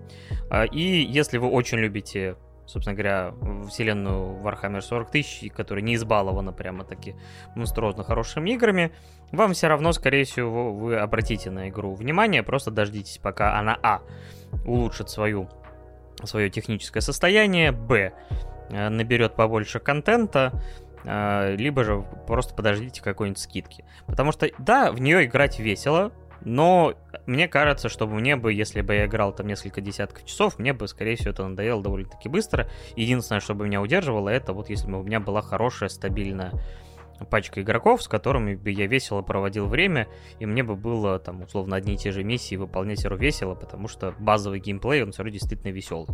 Есть определенная прокачка и все прочее. Но на перспективу игры сервиса на, на сотни часов я пока Dark Tide не рассматриваю, хотя, кажется, Fat Shark пытались сделать что-то подобное, но получилось, скажем так, не без косяков и проблем. Но да, здесь я с тобой, безусловно, соглашусь. И еще добавлю еще одну проблему, с которой я столкнулся прям-таки на нашем последнем стриме. Это банально меня откатило на несколько уровней назад. То есть я прокачивался там до 10 уровня, и после очередной переустановки игры меня просто у персонажа почему-то отняли 5 уровней и пришлось качаться заново. Но, опять же, опять же, то есть, если говорить, э, как ты знаешь, более эмоционально и субъективно, мне понравилось, было весело. И причем Dark Tide, он умудряется генерировать разные ситуации из-за того, что э, даже если ты играешь не с друзьяшками, а именно с рандомами, это, конечно, тоже та еще потеха. У нас даже с Пашей, когда мы первый раз только запустили Dark Tide, сначала э, мы первую катку отыграли с каким-то э, псайкером 12 уровня, хотя мы все были первого. То есть здесь вот такой, знаете, немножко косяк с подбором игроков, но он быстренько нас ну, там протащил по всей карте, показал, ознакомил, и мы там весело улюлюкая и кроша бошки и в труху всех, собственно, э, вот этих еретиков, э, нурглитов, э, ну, нурглиты это немножко другое, но, в общем, пособники Нургла, э, вот, э, того самого бога варпа, разложения и болезней, вот, э, и было прикольно. А потом, буквально через несколько каток, нам, нас с Пашей уже в обратку закинуло к ребятам первого уровня, и там, блин, начался настоящий спасти рядового Райна. То есть я вам сейчас просто опишу э, весь тот сюр, который происходил во время игры. Это не займет много времени, но вы проникнетесь, я думаю, и поймете, насколько это было весело. То есть, э, естественно, у нас есть определенные задачи, которые нам необходимо решать во время прохождения карты, и одна из задач, там нужно решить такой небольшой пазл, где нужно вовремя вовремя сконцентрировавшись на вот этой мини-игре, нажать кнопки. И, э, в общем, естественно, пока ты этим всем занимаешься, к тебе подбегают враги, начинают тебя лупасить, и, естественно, у тебя сбивается эта мини-игра, тебе приходится ее заново запускать для того, чтобы, собственно, ее пройти. Так вот, в общем, мы вместе с двумя этими многоуважаемыми напарниками первого уровня начали проходить карту, дошли до, естественно, наши многоуважаемые э, нубики начали откисать на протяжении, собственно, всего прохождения. То есть э, мы с Пашей идем вперед, естественно, там видим, ага, вот здесь надо выполнить задание, и тут в момент я такой, Паш, погоди, а где наши напарники? Оборачиваемся назад, они вообще где-то в Пердяйске там, их жрет какая-нибудь собака, блядь. Они там полудохлые, валяются, мы с Пашей бежим обратно, их, собственно, оттуда выкарабкивать, потому что умереть за э, всю карту можно всего два раза, то есть первый раз тебя берут вроде бы в плен, и ты дальше можешь потом вызволить из плена своего напарника, а второй раз, если его нокнут, то он уже, типа, погибает прям вот основательно, и все, как бы навсегда вроде как. Вот.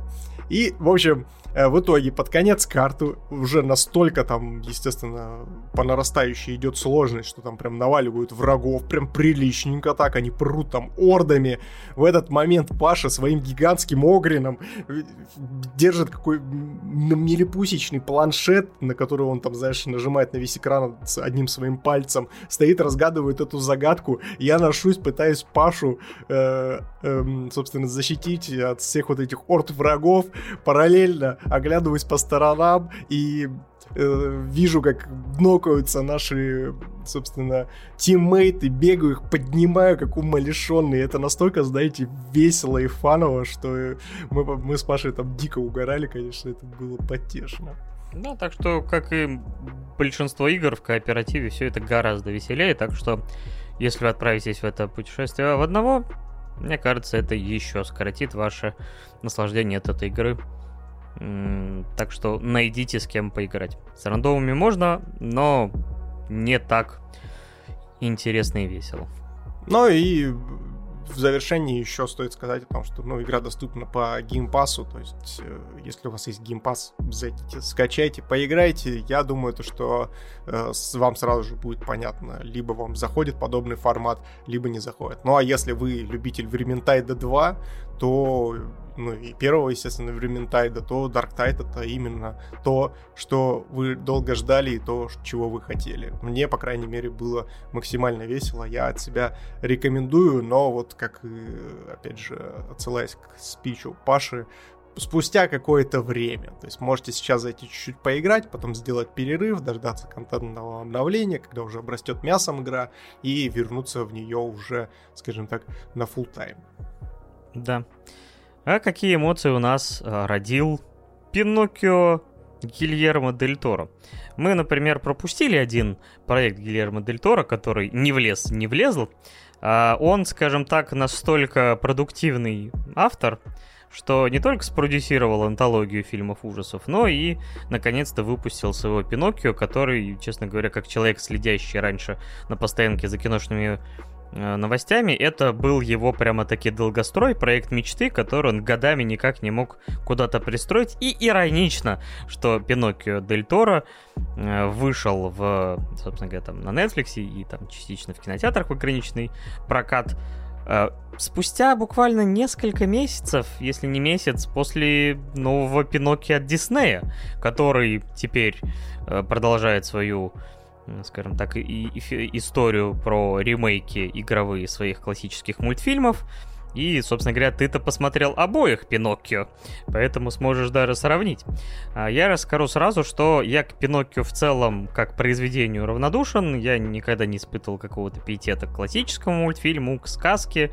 У меня в детстве больше было все-таки ассоциации с этой сказкой именно в адаптации а, то бишь Буратино. Вот я, в принципе, только сейчас спросил перед эфиром у Миши, что же себя вообще представлял Буратино, потому что ты все время понимал еще даже в детстве, что, ну, тебе попадался Пиноккио, тебе попадался Буратино, такой, подождите-ка, а че эти ребята так похожи, мать его? типа, в чем прикол, да? Не списывай один в один.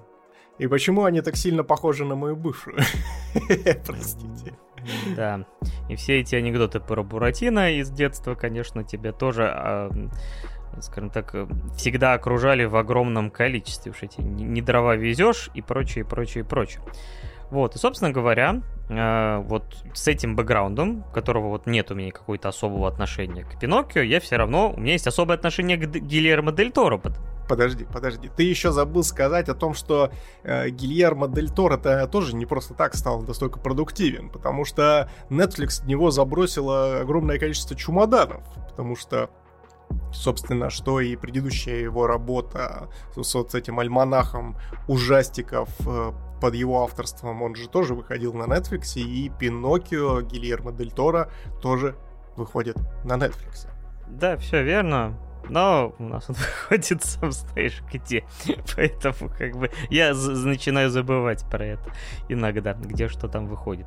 Вот, и, собственно говоря, вот с таким бэкграундом я начал просмотр Пиноки Гильермо Дель Торо, и ты сразу понимаешь, что это сказка Гильера именно Дель Торо, потому что, во-первых, ни хрена это не какой-то там условный, ну, прошлое далекое, это начало 20 века у нашего главного героя, э, так как его там, Джепетто, которого я все думал, блин, где это голос? Потому что я смотрел с, в оригинале с субтитрами, думаю, блин, где это голос слышал? Потому что если Эван Макгрегор, который озвучил Сверчка, его ты, конечно, узнаешь из тысячи. А это такой думаю, блин, что-то я слушаю. Вот я сейчас посмотрел на каст, а это, оказывается, Дэвид Брэдли. Вам это имя вряд ли что-то скажет, но он играл в Гарри Поттере, вот этого абсолютно мерзкого э, человека, который за всеми э, под... Э, как сказать? Э, как, как, как у него должность была у... С, блин, подожди. Ау, ау, так, смотрителя, смотрителя. Короче, вот этот мерзкий старикан и старик Фрей из э, Игры престолов. То есть у него всегда роли такие, что максимально, мать его, отталкивающий человек. Давайте сделаем его главным голосом э, Джипетта в Пиноккио. Звучит отлично. На этом, собственно говоря, наш дорогой Дель Торо не остановился. В касте есть такие замечательные люди, как Рон Перл, э, Перлман, э, Джон Тартура, Финн Вулвард, Кейт Бланшет здесь озвучивает макаку. И чтобы вы понимали, она не разговаривает человеческим голосом. И я когда это узнал, такой... То есть он пригласил звезду мирового масштаба, которая для многих, типа там, светила эльфийская королева, можно сказать, из «Властелина колец» и прочее, прочее, оскароносная актриса. Она просто похожа делала вот эти обезьяньи звуки в микрофон, я теперь должен найти обязательно, как записывались голоса, потому что она реально, ну, не разговаривает, у нее нету диалогов, у нее нет... То есть это, это гениально. Он такой, знаешь, это просто Гильермо Дель Торо такой пришел, Кейт Бланшет и такой, Кейт, слушай, короче, я знаю то, что ты вообще вся из себя такая классная актриса, все педали, и вот ты можешь там фильм в одного затащить, и, в принципе, э, всех поразить своими гениальными актерскими перформансами. А чё, обезьяну можешь сыграть? такой просто. Она такая, в смысле обезьяна? Ну, макаку, макаку можешь сыграть? Вот это вот все, вот это вот все там отыгрыши, вот этими вот там лицо, мимика, вот вообще не важно, макаку сможешь голосом отыграть классно? Она такая, ну, подержи мое пиво. Я не удивлюсь, если они это в баре записывали, знаешь, что просто там Гильермо бухал там вместе с гением Кадзима, и рядом Кейт Бланшет еще была. Да.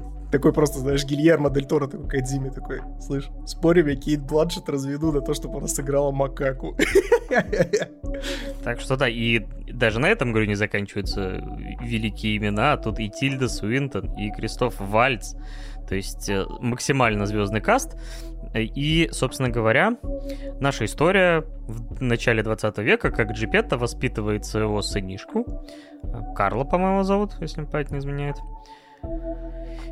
Но как бы на фоне Первая мировая. Вы прибавляете 1 плюс 1, получаете 2, вот вам и завязка. так в его жизни появляется кукла Пиноккио.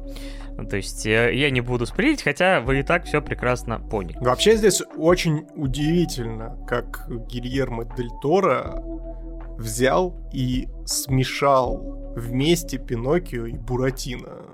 Это, конечно, забейте, потому что, ну, естественно, у нас есть маленький мальчик с именем Карла, и, собственно, Джузеппе, кто является его, собственно, отцом. Ну, то есть ты такой складываешь один плюс один, получается папа Карла, как бы. Ну, то есть Джузеппе, по идее, папа Карла. А папа Карла это что? Это, собственно, один из главных героев Буратино. Папа Карла как раз-таки-то у Буратино и выточил из себе, из, собственно, из бревна и назвал своим сынком. И ты такой, Ага, нифига себе, вот это прикол. То есть я, если честно, раньше никогда не встречал вот именно в экранизациях Пиноккио вот таких вот, знаете, пересечений, э, когда вот есть, собственно, у нас оригинальный Пиноккио, которого, собственно, написал э, Карло Колодди. И, собственно, есть Буратино, который является по факту переводом и адаптацией Пиноккио для нашей аудитории, которую, собственно, сделал э, брат э, Льва Николаевича Толстого, это Алексей Николаевич Толстой. Вот. И, собственно говоря, в его жизни, да, появляется а, вот эта кукла, в которой сначала хочет, собственно говоря, пожить Э, Эван Макгрегор, такой прямо-таки джентльмен-джентльмен, который очень быстро в процессе этого фильма узнает, что жизнь — это боль. Я не знаю, за что они с ним так. Я, опять же, не помню, что там было в оригинальном мультике или в истории, но он, он страдает за, за все грехи человечества буквально. Хорошо, что это сказка, потому что его давили какое-то бесчетное количество раз, и это, наверное, не из самых забавных моментов, когда он реально констатирует какой-то «А, «Он побежал туда! Господи, жизнь, боль, сколько в ней боли!» Хотя самый забавный момент, на самом деле, в этой сказке был, когда этот, они, у Джипетта плывет на корабле, и, собственно говоря, видится некое существо, и капитан этого корабля «Аривидерчи!» Я вообще с этого дико угорнул такой, ну, забывай, братан, такой за борт. Здесь, кстати, стоит... Здесь, кстати, стоит сразу же сказать о том, что, несмотря на то, что это именно кукольный мультфильм, то есть это не 3D-графика, это именно вот кукольное произведение, а, здесь очень много взято из классической, знаете, диснеевской анимации. То есть здесь вот есть вот эти, знаете, карикатурные там удары, удары, допустим, этими, как его, тарелками об голову там какого-нибудь, знаете, тараканчика, который э, скукоживается примерно как в Том и Джерри, знаете. Но при этом это все кукольное. И ты такой на это все смотришь, и э, это очень классный такой, знаете, симбиоз, который позволяет э, хоть и, знаете, погрузиться в какую-то действительно достаточно мрачную историю, но при этом остаться сказкой, остаться вот именно творением практически мультипликационным по факту. И очень классно здесь вот именно такая, знаете, э, привычная для нас всех эм, анимационная, э, анимационный юмор как таковой. Вот, и это Да. касается вот этого тоже момента с, э, э, с капитаном корабля. Да, но в целом это балансирует историю, потому что на одной чаше весов вот какая-то такая анимационный юмор, какие-то выкрученные моменты, а с другой стороны, такой мрачняк, который, собственно говоря, вы не ожидали увидеть в, по сути, детской сказке. Потому что начинается все с Первой мировой, и несмотря на то, что Джипетто выглядит старым уже тогда, в каком-то там, условно, 18-19 году, ну, 17-18, по тогда же закончилось. И, собственно говоря, спустя, ну, видимо, лет примерно 15-20 э, мы, собственно говоря, подходим уже ко Второй мировой войне, потому что по улицам ходят уже люди, которые отдают честь соответствующими э, движениями руки. Все, скажем так, восхваляют э, Дучче Муссолини. И, собственно говоря, например, у того, а тот же самый Пиноккио в какой-то момент вообще становится, эм, скажем так, эм, продуктом пропаганды всего этого истории, и у него есть даже шанс отправиться, собственно говоря, на войну, потому что он здесь неубиваемый, чем, собственно говоря, некоторые персонажи хотят воспользоваться. Да, при этом, собственно, отец Пиноккио, э, тот самый пап Карла, он, он при этом постоянно бухает, чуть ли не спивается, находится в каком-то полубредовом состоянии, что ты вообще, знаешь, воспринимаешь как что-то вообще ультра дикое в рамках этого произведения. Да, если бы другие люди не видели бы эту куклу, мы подумали, что у нее просто белая горячка, как бы от э, количества выпитого с горя, собственно говоря. Я в один момент, я в один момент, знаешь, э, Дель Торо меня настолько, знаешь, э, ну, вообще, я настолько прям э, люблю и уважаю его творчество и, ну, скажем так, э, смотрел все практически его э, картины, что в один момент он меня прям, знаешь, даже не специально обманул. Э, каким образом? Я вот в определенный переломный момент, не будем его озвучивать, потому что это спойлеры, не хочется вам портить, э, э, скажем так, удовольствие от просмотра, мне показалось, что эта история будет про, скажем так, есть такая, такое психологическое, ну не то чтобы заболевание, а вот именно, знаете, такой синдром, когда у тебя из жизни кто-то уходит, ты продолжаешь, ну, то есть у тебя настолько идет сдвиг по, по фазе, что ты начинаешь э, либо воплощать этого человека в ч- каком-то неодушевленном предмете, либо же в другом человеке, и начинаешь называть его своим именем, и у тебя ж- в жизни идет, жизнь идет своим чередом, и ты делаешь вид, то, что этот человек существует, то, что он никуда не ушел, он не погиб, там, не оставил тебя одного и так далее и тому подобное. Есть сериал под названием э, «Сервант», как раз-таки от Шьямалана, не поверите. Вот там примерно такая же концепция, там получается э,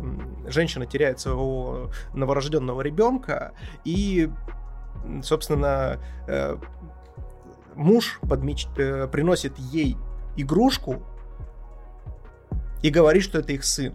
И они вместе, собственно, э, создают такую, знаете, идиллию в своем доме, в рамках которого она ходит с, этим, э, с, этой куклой, э, кормит ее и так далее и тому подобное, называет сыном и вот, собственно, делает вид, что он существует. И я думал как раз-таки, что как раз-таки все окружающие в этом городе будут подыгрывать нашему многоуважаемому папу Карла, который выдает Пиноккио за своего сына и говорит, что мой сын типа жив.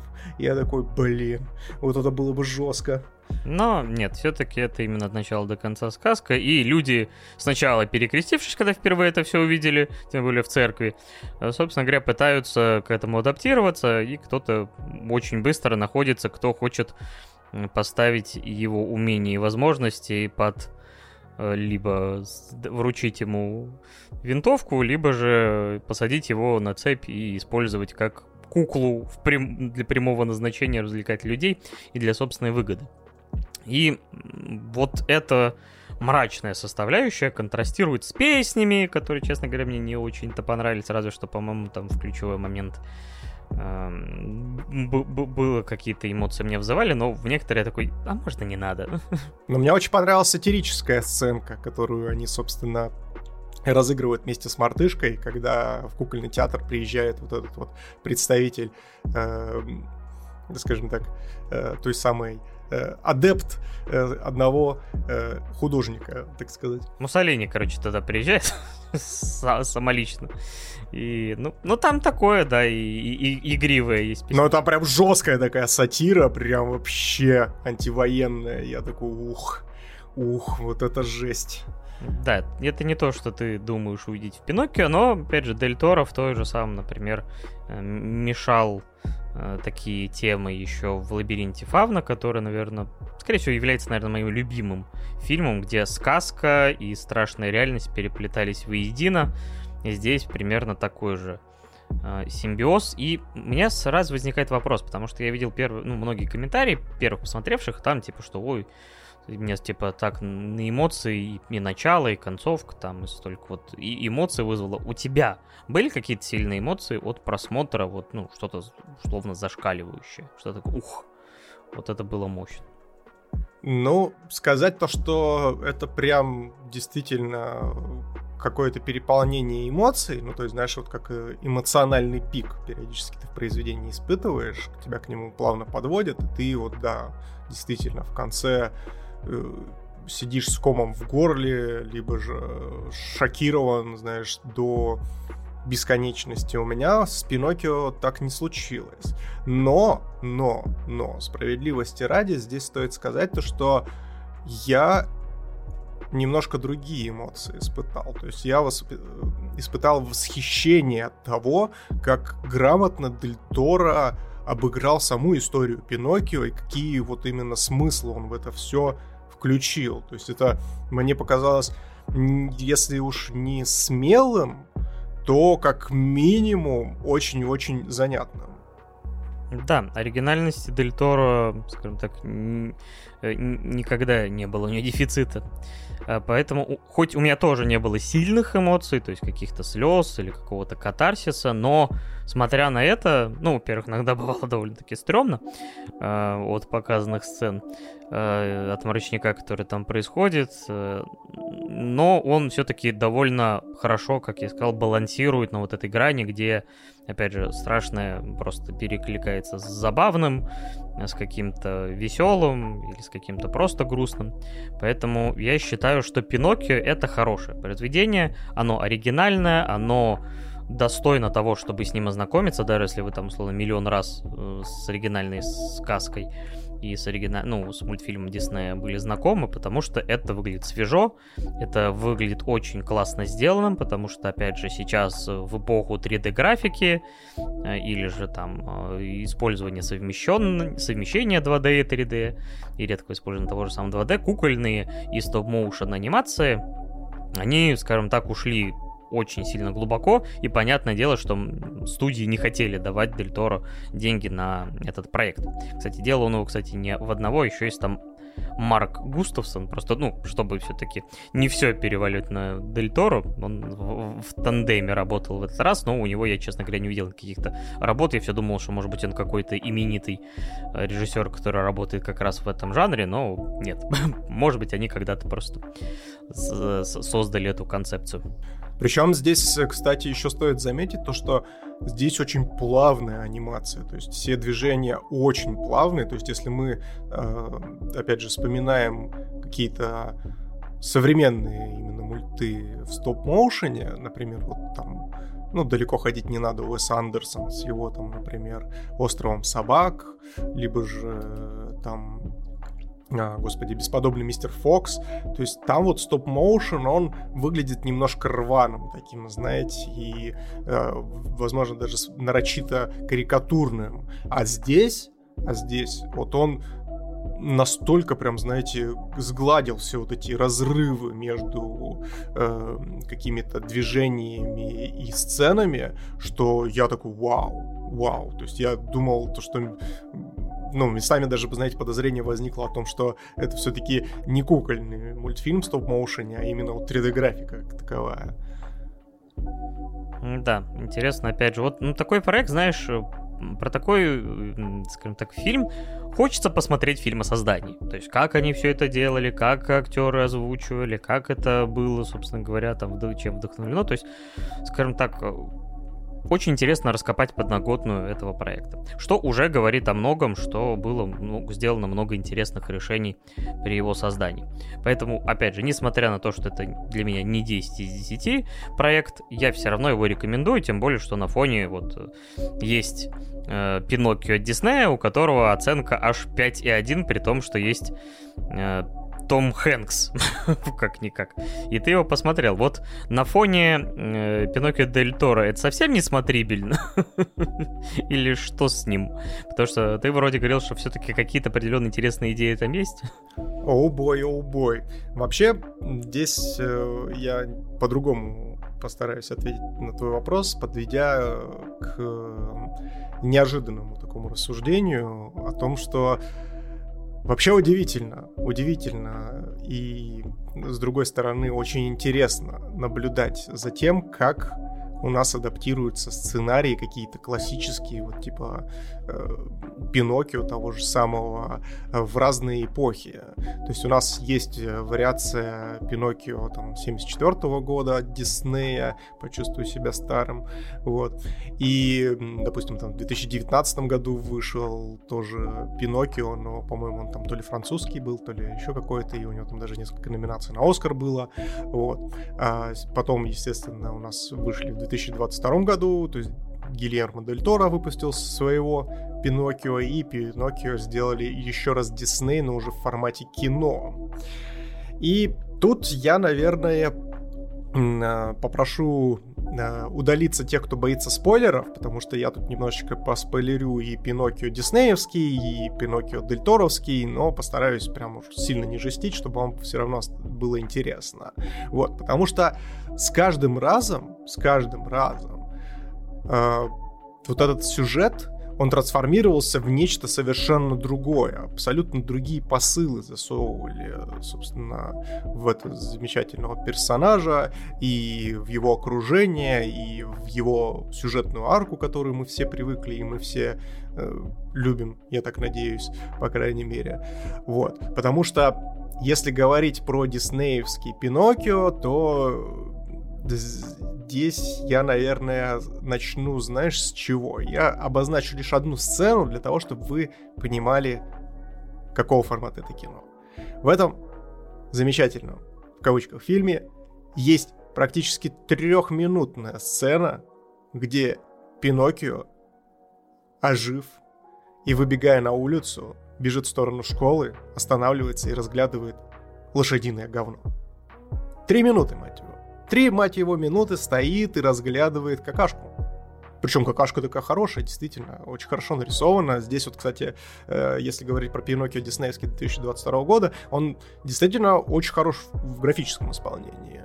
Э, прям вот э, по-настоящему не пожалели, собственно, бюджета на графику, и выглядит он действительно очень на хорошем уровне. Но что там происходит сценарно, какие посылы они попытались в этот собственно, в эту итерацию этого замечательного сюжета впихнуть. О бой, о бой, ребят. Потому что э, давайте вспомним, э, чем у нас начинался и заканчивался Пиноккио 74 года. Это диснеевский мультфильм, естественно. То есть у нас там был э, один пожилой пьянствующий мастер, к которому пришел его друг, отдал ему, собственно, полено, ну и это полено, собственно, ожило и решила превратиться в мальчика. То есть это была сама цель, в принципе, э, всего Пиноккио о том, чтобы обрести человечность. То есть понять, что такое человечность и ее обрести. Вот.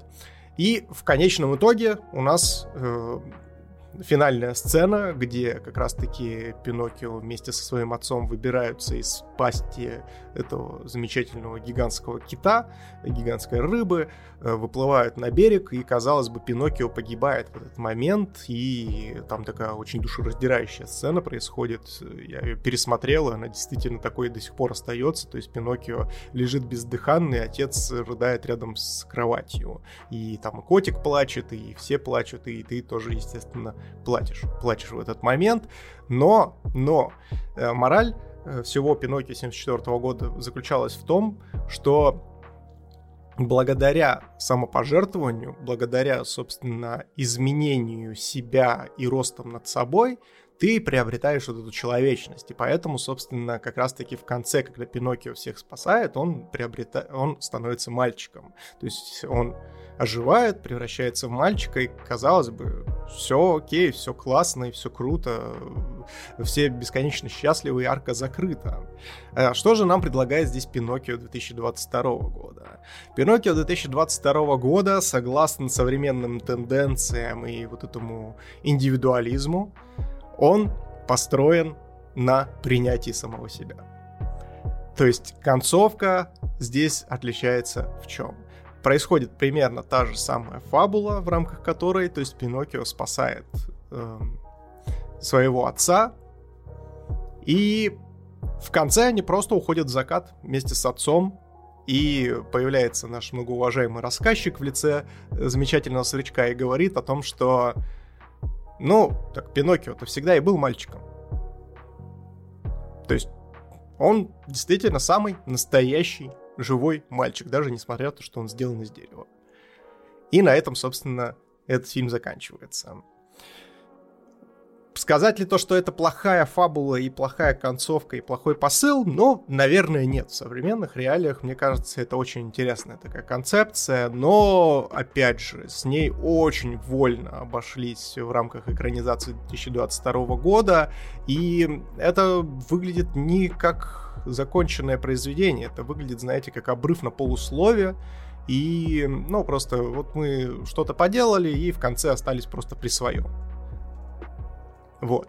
И за это, собственно, Пиноккио 22 года хейтят. Ну, еще там хейтят, естественно, за монтаж, какие, какой-то набор странных сцен, которые туда добавили, и такое действительно есть. Но вот в общей, в общей своей, собственно, э, совокупности все эти факторы, они как раз-таки и приводят э, нас э, к той оценке, э, которая содержится в трехминутной сцене этого замечательного фильма. То есть, действительно, это больше похоже на какое-то лошадиное дерьмо, несъедобное, чем на полноценный ремейк, хоть и красивый, и с интересным подходом э, старой истории. Вот. А если говорить про дельторовскую версию, то здесь э, Дель вообще совершенно в другую степь все искрутил и Здесь он поднимает э, очень интересную тему э, подчинения, пропаганды и тому подобное. То есть здесь не просто так, знаете, ради галочки, ради повесточки добавлена вот эта история там с Первой и Второй мировой войной. Потому что сначала нашего замечательного Пиноккио э, вербуют в цирк, ну, в кукольный театр, хорошо, не цирк, вот, где, собственно, его привязывают как марионеточку и дергают за ниточки для того, чтобы он, собственно, балагурил и развлекал народ, что по факту является тоже ограничением свободы э, не только человека, но и, собственно, этого замечательного мистера Полена. Вот. А, а второй момент, после того, как он выбирается из этого заточения, так сказать, выбирается из одной неволи, он выбирается в другую неволю под названием армия, э, где, собственно, его пытаются натаскать как какого-то суперсолдата, который не может погибнуть, и, естественно, хотят это использовать в своих э, различных э, нехороших делах, естественно, вот. И получается так-то, что он тоже находится в неволе, то есть это те же самые ниточки, э, за которые дергают другие уже люди, но эти ниточки, они незримые. И это тоже очень интересная такая, знаете, перекликающаяся концепция, в рамках которой, то есть, э, сам Пиноккио растет и э, приобретает индивидуальность, получает, знаете, э, какой-то прям действительно очень интересный опыт то есть э, обретает э, некий, знаете, бунтаризм в себе и выбирается из этой ситуации, что тоже очень интересная концепция. Ну и еще, что мне, вот, по крайней мере, бесконечно понравилось в Дельторовском Пиноккио, это концепция смерти. О том, что а, живыми, ну то есть живым мальчиком можно стать только если ты станешь смертным. То есть э, такая интересная очень история. И мне, кстати, очень понравились эти черные зайцы, которые в этом аду сидят в Междумирье, которые сидят, играют в карты. Это знаешь, как это... Ты такой умираешь, а там э, эти армяне в нарды играют, блядь. Это, конечно, вообще дикий прикол. Я с этого дико проржался, конечно. Вот, они уже даже на Пиноккио не обращают какой-то момент внимания, то есть он такой выбирается из своего гробика, э, такие, о, здорово, Пиноккио, здорово, Пиноккио, что, снова, снова погиб? Он такой, да, снова погиб, сейчас иду, и, и, иду на последнем сей, э, сейвер воскрешусь, как говорится. Вот. И эта концепция, она очень классно раскрывается вот именно в концовке. Концовка, конечно, она ну, как мы с Пашей выразились, не вызывает каких-то прям сильных эмоций, но вот эта вот история с э, бесконечной жизнью, она здесь очень классную мораль имеет, и вот когда в конце хоть и достаточно скупо и вот знаете так скомканно нам подают э, финальную мораль через там то, то, что Пиноккио переживает всех абсолютно, с кем он находится рядом, то есть, когда он, э, он идет вместе с этой хромающей уже старой мартышкой э, в сторону, собственно, кладбища для того, чтобы возложить цветы к своему отцу, и в моменте э, эта мартышка растворяется сзади него, потому что, ну, намекая на то, что она, к сожалению, тоже отошла в мир иной, а Пиноккио остался один, это, конечно, прям, ну, сильная история. То есть я понимаю, почему она может тронуть того или иного человека, но мне показалось то, что она все-таки немножко скомканная. Вот.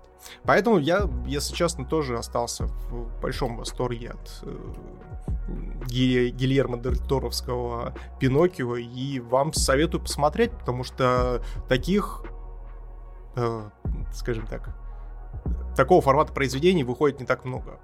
Не так много, и при этом, э, как мы до этого выразились, это все не скатывается в какую-то чернуху, то есть за это, собственно, мы Дель Торо и все любим, уважаем, потому что это человек, который может подавать вот именно какую-то жесткую социальщину вокруг сказки. И это будет действительно, как Паша правильно выразился, грамотный баланс, который не будет скатываться в какую-нибудь, знаете, звягинщину или не знаю, что-то вот такое еще более чернушное, а останется вот именно полноценной нравоучительной сказкой. Хоть и достаточно темной и нерешенной вот этой современных каких-то, знаете, моментов, э, современных высказываний и морали. Что ты поставишь Пиноккио? Я Пиноккио от себя поставлю восьмерку. Я, наверное, хоть опять же, да, как повторил, э, не испытал сильных эмоций, но это не всегда, знаешь ли, и получается. А проект все равно хороший, поэтому я могу вам поставить 8,5, а может быть даже 9. Ну, наверное, ближе все-таки к 8,5.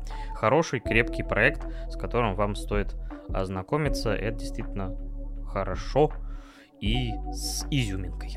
Ну вот, в общем, мы с тобой и обсудили Пиноккио Дель Торо, но мы не обсудили главного, мы не обсудили внешний вид этого Пиноккио, потому что присущий Дель Тору вот этот вот, знаете, мрачняк и вот эта вот э, немножечко странная визуальная подача, она присутствует и в Пиноккио в том числе как персонажа, потому что выглядит, но он весьма крипово, такой, знаешь, криповый мальчик, и я бы вот как действительно, как э, в первые моменты э, папа Карла бы тоже немножко бы прихерел, если бы увидел его вживую.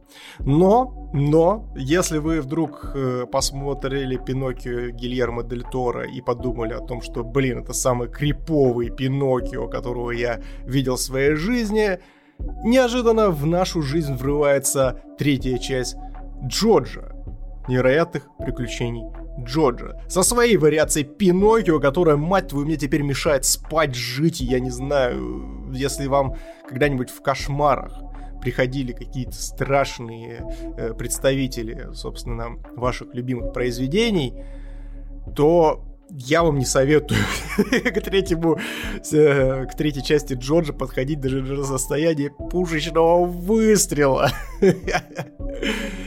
Ой, Джорджи Бизар Адвенчер, часть 3. Чё, Паш? давай перейдем к финальному обсуждению. Опять же, не просто часть 3, а говорю, это третья часть шестой части.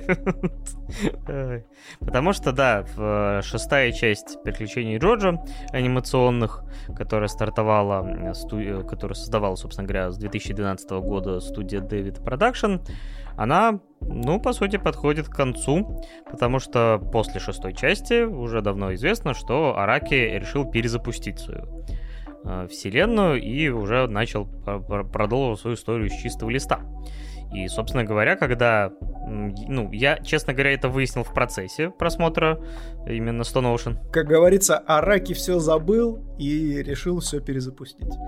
Да, именно так. И я это в процессе, ну, такой думаю, вот первые две части это такой компактный, ну, не триллер, скорее, опять же, э, история про побег, история про как можно сделать экшон и интересно в замкнутом пространстве. И Араки, скажем так, мне кажется, справился на ура с этой задачей, потому что какого только безумного дерьма не, мы не видели за эти первые две части. Но третья часть оправдала свое Э, скажем так, э, финальное наименование, потому что безумие даже не начиналось. Слушай, как мы уже рассказали, что там есть Пиноккио, а в чем прикол? Наши главные герои покидают тюрьму и, собственно говоря, пытаются догнать Пуччи, Энрико Пуччи, который, собственно говоря, начинает ну, в какой-то степени мутировать, потому что у него просыпаются все время какие-то новые все силы, позвоночник его все больше, скажем так, выгибается в джоджо позинге, потому что никак по-иному он стоять и разговаривать не может, только разговаривая там с головой чуть ли не на 180 градусов повернутый. Вот.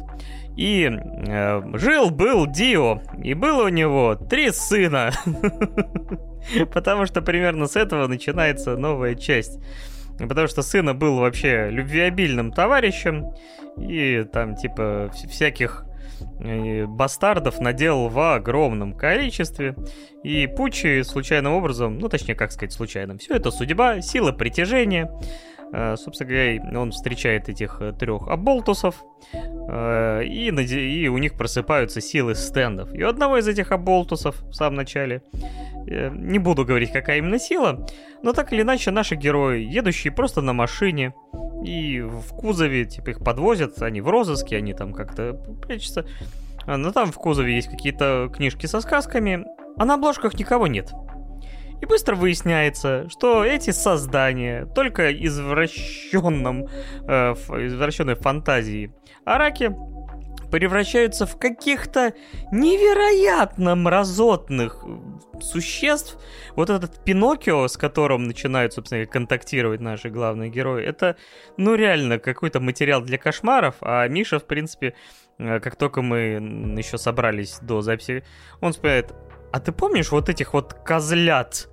Это же какой-то хоррор. Я не знаю, что Араки сделала сказка про семерых козлят. Что? Что произошло? Араки, напиши нам, пожалуйста, куда-нибудь в социальные сети, расскажи. Мне просто интересно, с чем связана твоя душевная травма. Почему тебя так перевозбудила вот эта сказка, где, собственно, волк приходит, съедает семерых козлят, а он приходит, батя вспаривает ему живот. Так вот, эта мать, эта мать, я ж мать козлиная, она, собственно, э, здесь изображена в настолько криповой. То есть, если вы когда-то в детстве боялись слэшеров, там, Джейсона Вурхиса, там, не знаю, того же самого, там, из «Кошмаров на улице Вязов» Фредди Крюгера, либо еще любого другого э, представителя э, с тесаком, либо любым другим колюще режущим предметом, вы не готовы, ребят, вы не готовы, поверьте. Вот эта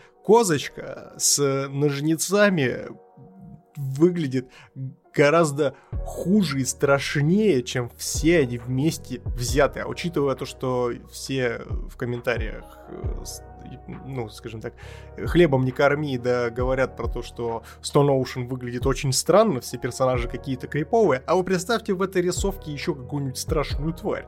Так вот, это, собственно, э, полностью олицетворяет вот эту, вот эту замечательного персонажа.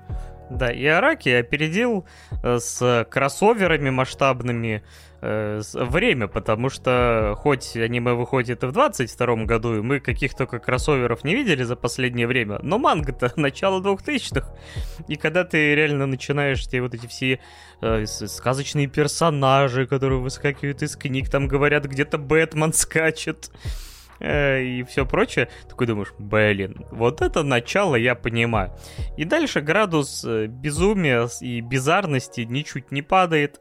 Опять же, одна интересная стычка с врагом переходит в другую стычку врагов. Э, типа, и градус их оторванности от реальности, ну, Джорджа всегда был таким, типа, и когда кто-то говорит, что это нереалистично, это, типа, слишком, ты думаешь, ребята, это, сука, в названии написано, там, во второй части, то есть в первой части там те, вампир, во второй части полуробот времен Второй мировой войны и боги из прошлого, те тоже вампирные, которые у Джорджа Позинга. О какой реалистичности вы вообще говорите? У них гребаные стенды воплощения гребаного хамона. Алло, вы что? То есть вас это не смущает, да? То есть вот эти вот э, вычурные наряды, невероятные цветастые волосы, костюмы, позы. То есть это все окей. То есть в жизни вот каждый день иду, смотрю, э, там солевые стоят в джоджо позе, разглядывают небо. Все окей, все как в жизни. Джоджо основан на реальных событиях, ребят, не забудьте. Да, э, но тот, те же самые вот эти вычурные костюмы, ты такой вспоминаешь пятую часть и такой, да, в общем-то, как бы, по-моему, это продолжение вот этого любви Араки к моде и к созданию своей, как бы, э, не похожей ни на что одежды, которые, вот, например, наряд самой Джалин мне очень нравится. Ну, мне, в принципе, Джалин нравится. Она, мне кажется, очень клевый протагонист. Э, не лучший Джоджо, э, потому что я как любил старого деда Джозефа, так и продолжаю его больше всего уважать и ценить. А, но Джалин э, Куджо, она тоже очень и очень клевая. И, собственно говоря, вот это все безумие, оно продолжается, продолжается. И когда начинается, опять же, попробую пока скользнуть по касательной, игра с гравитацией, ты такой, да что здесь? Потому что даже на фоне всего, что происходило в Джоджо все эти сезоны, какого только трэша и звездеца вы там не видели, какого звездеца вы не видели даже в предыдущих частях, вот именно Stone Ocean, но тут начинается какой-то... А, ну, ну, чуть ли... Ну, а, как сказать... Не Евангелион, конечно, потому что, знаешь, всегда, когда происходит масштабный пипец, ты вспоминаешь в суе произведение э, это. Но я всегда удивляюсь, что вот все эти годы, десятилетия, Араки продолжает креативить, создавать что-то уникальное, вот что-то, что постоянно играет по каким-то своим правилам, которые постоянно переписываются, там типа э, перестают работать, новые вводятся, но за этим настолько интересно и клево наблюдать, вот по крайней мере мне, у меня настолько э, такое количество любви и охеревания Э, концентрируется при просмотре нового Джоджо, что ты думаешь, вот я, я дома, то есть я нигде больше не получу вот то, того, что я получаю здесь. И мне так становится тепло на душе от всего этого. Это правда, это правда. Такое количество разнообразия, такого количества неожиданных ситуаций и вот этих, вот это поворотов, так сказать, ни в одном произведении, кроме как в Джорджи, не встретить. Потому что действительно это основа, это база. Это фундамент, собственно, на котором стоит весь этот замечательный title и манга, и за это, собственно, Араки любят и ценят. А те, кто, э, ну, я, естественно, в предыдущем в одном из предыдущих обсуждений ДжоДжо как раз-таки шестой части говорил о том, что Араки умудряется выстроить какую-то вот систему внутри этого произведения и исследовать. И да, безусловно, в Stone Ocean есть достаточно гигантские пробелы и отхождения от этого всего. Но я вот до сих пор тоже не понимаю, вот этих доколупываний и так называемых э, доебов до человека, который э, ну, чуть-чуть решил просто покреативить сверх нормы, да, он там что-то нарушил, но, блин, слушайте, э, результат, конечный результат, который мы получили, да, возможно, он нелогичный, да, возможно, он р- чересчур рояльный, но при этом это настолько масштабно, настолько здесь откуп идет именно на финализирование, в принципе, всех арок Джорджа и арки Stone Ocean в том числе, что я вот араки это просто простил, принял для себя, потому что это было круто. Это было круто. Здесь Араки просто начал иметь абсолютно все гравитацию, время, пространство. Логику, вот это вот все. То есть он просто ушел в отрыв. Вот как, э, знаешь, как будто бы к нему пришли и сказали о том, что дружище, давай-ка все, давай хватит. Джорджа, это будет последний твой выход. Твой, собственно, финал, твой бенефис, э, твой выход, собственно, на бис – в рамках которого ты можешь делать все, что хочешь. И вот, собственно, вот с таким девизом можно и таким девизом можно характеризовать, в принципе, всю третью часть э, Каменного океана. Да. А, поэтому надо просто понять и простить Араки. Но мне, не знаю, кажется, вот э, мне все равно, я считаю, что это достойное завершение, это действительно очень чертовски яркая и динамичная, опять же, вот часть, если взять просто вот эти 14 серий. Ну, это весело, это задорно, это разнообразно, это ярко, динамично. То есть, и на самом деле, кстати, мы говорим о том, что да, есть люди, которые не приняли Stone Ocean, э, им не понравился графический стиль, им не нравится отхождение условного канона. Но это, знаете, как с любой разросшейся вселенной, потому что, например, взять Звездные войны, где фанаты, э, по сути, по поверх творчества непосредственно творца, который, собственно, заложил основы, э, ну, типа, сами для себя заложили какие-то правила, каноны, что вот так, а не так. И когда автор хочет что-то расширить, что-то добавить, что-то, ну, придумать какие-то новые применения силы, они такие, ой-яй-яй-яй, такого не было. Вот в такой-то книге и в таком-то комиксе было сказано, что так нельзя. Но это же продукт для развлечения. А продукт для развлечения, в принципе, ну, как бы, да, сильное отхождение от канона это всегда как бы бесит настоящих фанатов, но если это интересно и задорно, то какая хрена разница, вот честно говорю. То есть, главное, чтобы это, за этим было интересно наблюдать. А за Stone Ocean, третьей частью, мне было чертовски интересно. И на самом деле оценки-то у него довольно хорошие. На том же My Anime у него там 8, э, по-моему, и 8, что-то в этом духе. Он типа один из лучших тайтлов сезона. Правда, из-за того, что он выходил на Netflix, кажется, что вот хайпа практически нету. То есть э, Почему-то я, по крайней мере, не наблюдаю его, хотя ты думаешь, ну, Джоджо, это же Джоджо, это финал Джоджо. Ну да, оценки хорошие, высокие, и он даже попал в список лучших тайтлов всех времен и народов.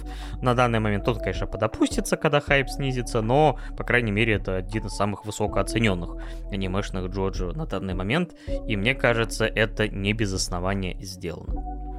Это правда. Я здесь могу лишь добавить, то вот твой предыдущий спич на тему как раз-таки добавить чего-то необычного, неожиданного. А, я, конечно, здесь сейчас буду говорить достаточно голословные вещи, потому что, ну, опять же, подтверждение и проверить мы это никак не сможем. Но мне почему-то кажется, если бы в рамках Джорджа соблюдались э, все вот эти ограничения, которые Араки э, выпустил и сформировал у себя во вселенной, то вполне вероятно то, что мы бы получили действительно какой-то дженерик финал, знаете, который был бы такой. Без какого-то надрыва, не вызывал бы никаких эмоций. То есть, да, Джоджи закончился, да, Джоджи закончился нормально.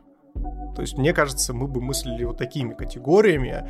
А тут, э, как я до этого сказал, то есть Араки решил разыграться и вот действительно выдал бизарное завершение. По-настоящему бизарное, по-настоящему нестандартное, по-настоящему мозговыносящее.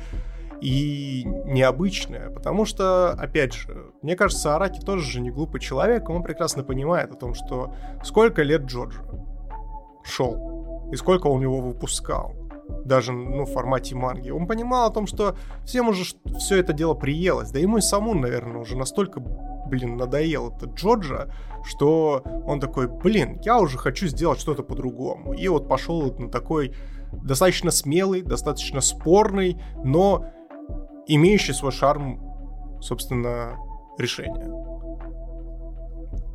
Вот, единственное, знаешь что, Паш, я хотел тебе задать вопрос. Вот мы с тобой, собственно, проговорили про финал, рассказали свои ощущения от него и свое отношение к нему. А давай теперь поговорим с тобой полностью про сезон. Вот смотри, он разделен на три части. Всего в нем 38, да, серий, насколько я помню? Ну, вроде да. Вот. А как ты оцениваешь вообще в целом весь сезон, если вот так его прям компоновать между собой? Ну, я получил удовольствие от всего сезона, в принципе. То есть, все равно те ситуации, которые там возникали, вот даже, то есть, по сути, он себя забирает, то есть, например, там третья часть была, ну, или там, опять же, мне тяжело ориентироваться, потому что, сука, говорю, в первом сезоне Джорджа было, по-моему, в первом анимационном, типа, две части, типа, первая и вторая, насколько я понимаю. Поэтому я все время путаюсь, поэтому забейте на это. Я... Ну, короче, где наши ребята путешествовали из Японии в Египет, например, это было большое, масштабное международное приключение там в четвертой часть наоборот, эм, где они там чисто в японском маленьком городке, но даже в таких условиях он создал там условно какие-то интриги, наслоения и все прочее, какие-то локальные занятные истории. Потом он снова берет путешествие там по всей Италии э, с мафиозными какими-то разборками. А теперь он снова бросает себе вызов такой. А теперь это будет большую часть сезона одно здание с там выходом на болото, там с какими-то небольшими побегами и так далее и тому подобное. То есть постоянно себе бросать вызов, сможет ли он создать что-то интересное в минимальных вот каких-то пространственных историях, когда по сути это вот до этого было часто именно каким-то масштабным приключением, там на весь город, на весь мир, на одну страну, короче, вот что-то такое. И у него это получалось, потому что, ну, это действительно было клево, иногда даже эмоционально, иногда просто взрывало тебе мозг, как ты вообще это, мать твою, придумал, потому что то, что он выдает иногда в какой-то одной мини-арке, э, на там несколько серий, какую-то концепцию, в другом бы сериале эту концепцию развили бы на весь сериал в принципе. А он раскидывается идеями какими-то вот, ну, как бы направо и налево. Да, он пишет это там несколько десятков лет уже, но все равно ты поражаешься тому, что вот в тех условиях вот тебя взрывает мозг, вот эти все переигрывания, и несмотря на то, что ты привык к этой концепции, все равно ты увидишь что-то свежее, необычное и бизарное, как говорится. И это, ну, достойно восхищения. И Stone Ocean, в принципе, держал уровень, то есть как кто-то любит больше, там, опять же, э, Stardust Crusaders, кто-то там любит больше, наверное, э, приключения в Италии, э, невероятное приключение итальянцев. О, так этот советский фильм, это прародитель Джорджа этого сезона. Все, все, все это одни большие Жожу референсы, не забывайте. Да, и многие, например, ну, то есть, несмотря на то, что он делал это годами, многие считают лучшей частью Джорджа следующую Steel Ball, Ball Run.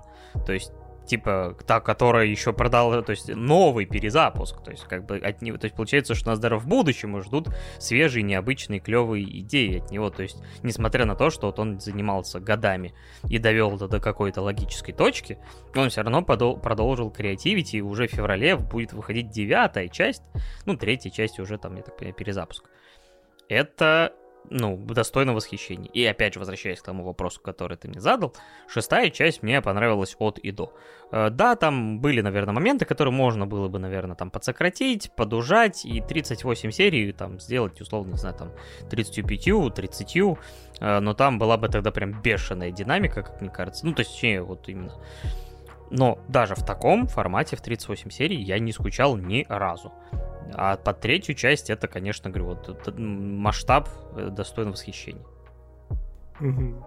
Ну, я вот просто к чему этот вопрос задал, потому что у меня как раз-таки оглядываясь на весь сезон, вот прям вот скопом, э, слава богу, что он разбит на три части. Слава богу, потому что грубо говоря, посмотрев первую часть, потом сделав перерыв, посмотрев вторую, посмотрев третью, то есть ты в принципе, находишься в рамках динамики, и тебе окей. Но если все эти три части объединить в один сезон, то мне кажется, что, ну, как минимум первая часть, она такая, ну, прям достаточно филлерная. Вот, мне кажется, в самом начале Джоджо немножко проседает.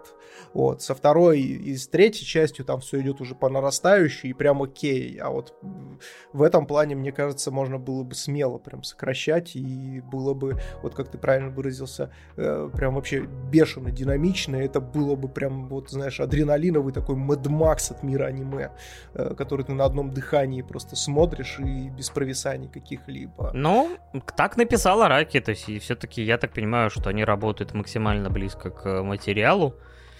И, скажем так, если они считают, что 38 серий, они все-таки не, не, не, скажем так, не пытаются это подогнать, плюс им позволяют. То есть обычный сезон, грубо говоря, у аниме там чаще всего 24 серии, 12, а Джоджо, я, ну вот у меня будут сезоны по 38 серий потому что может. Ну, это, в принципе, обосновано, потому что, ну, это завершение, по факту. То есть финал именно Джостаров, как говорится. Вот.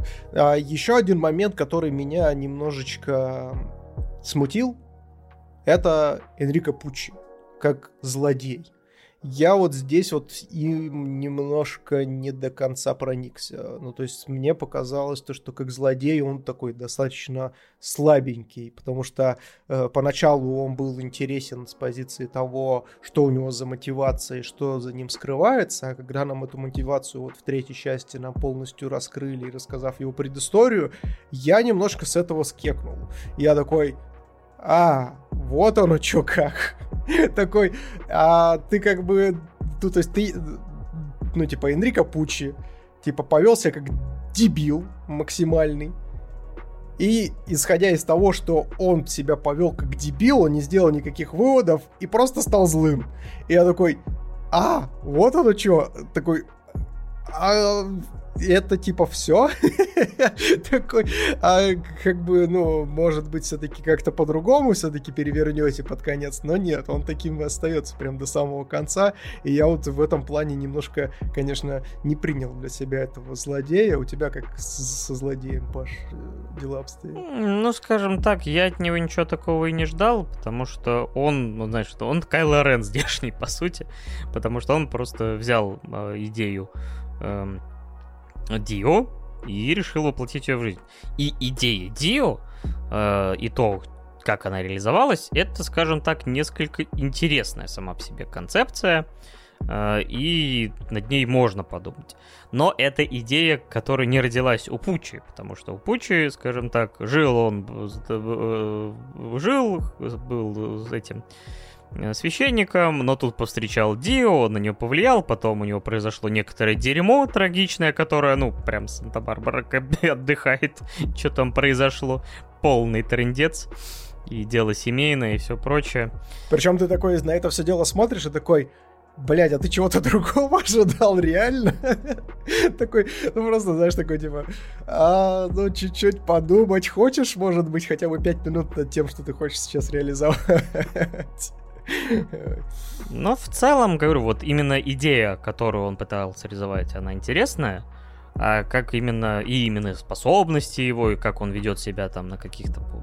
Это прикольно, но да, именно как персонаж с какой-то мотивацией. Ну и финальный результат тоже, ну, то есть объективности ради очень прикольный. То есть создать мир, в котором все будут знать свое будущее и типа будут осознавать ну неотвратимость этого будущего, это, конечно, прям очень круто, прям очень классно.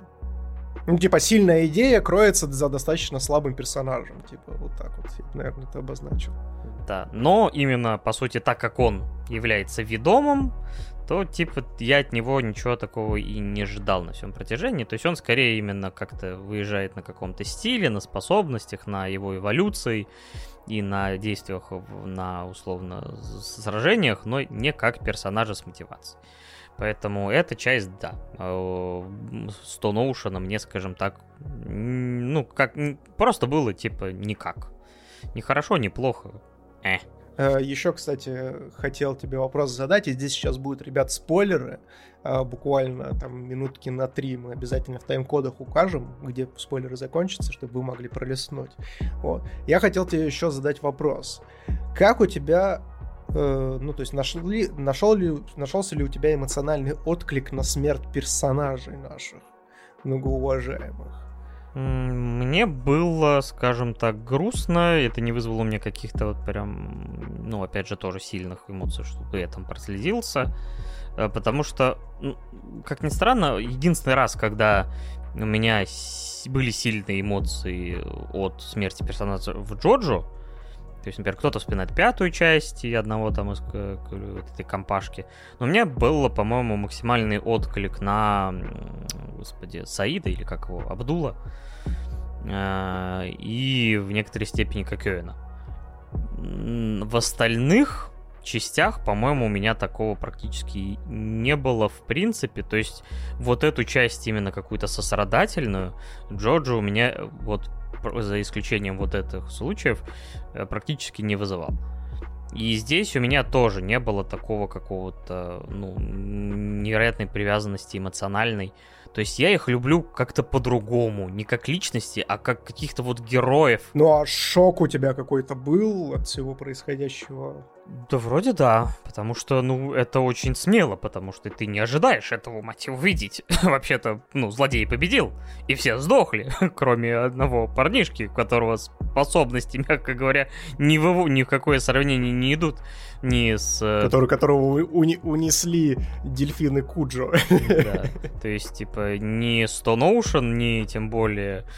Э, господи, как, как зовут э, Джотеровского стенда? Star Platinum. То есть, само собой, если вот эти не вывозят, ты думаешь, а он-то чё? А оказывается, это опять переигрывание вселенского, не побоюсь этого слова, масштаба. Типа, так что это было неожиданно, как минимум. А вот у меня вообще никаких эмоций это не вызвало. Я на самом деле сначала даже не поверил, что они погибли. Потому что, возможно, кстати, здесь, э, отсылаясь к моему спичу предыдущему насчет длины сезона, возможно, Здесь достаточно высокая была насыщенность вот таких вот, знаешь, моментов, где вроде бы наши персонажи вот-вот откиснут, но они все равно каким-то образом переигрывают и возвращаются к жизни. Я вот не поверил, короче, в то, что они типа погибли, ну, то есть они лежат там в этой лужице, и я такой, ну, сейчас по-любому, типа, будет э, что-то типа э, Куджа э, и Джатара наш многоуважаемый встанет и начнет говорить, как он, собственно, в этот момент Пучи переиграл. Да.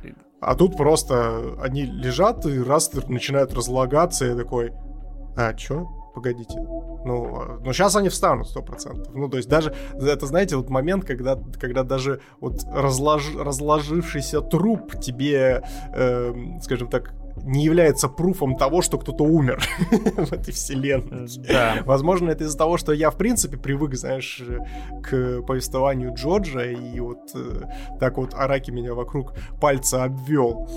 Вот.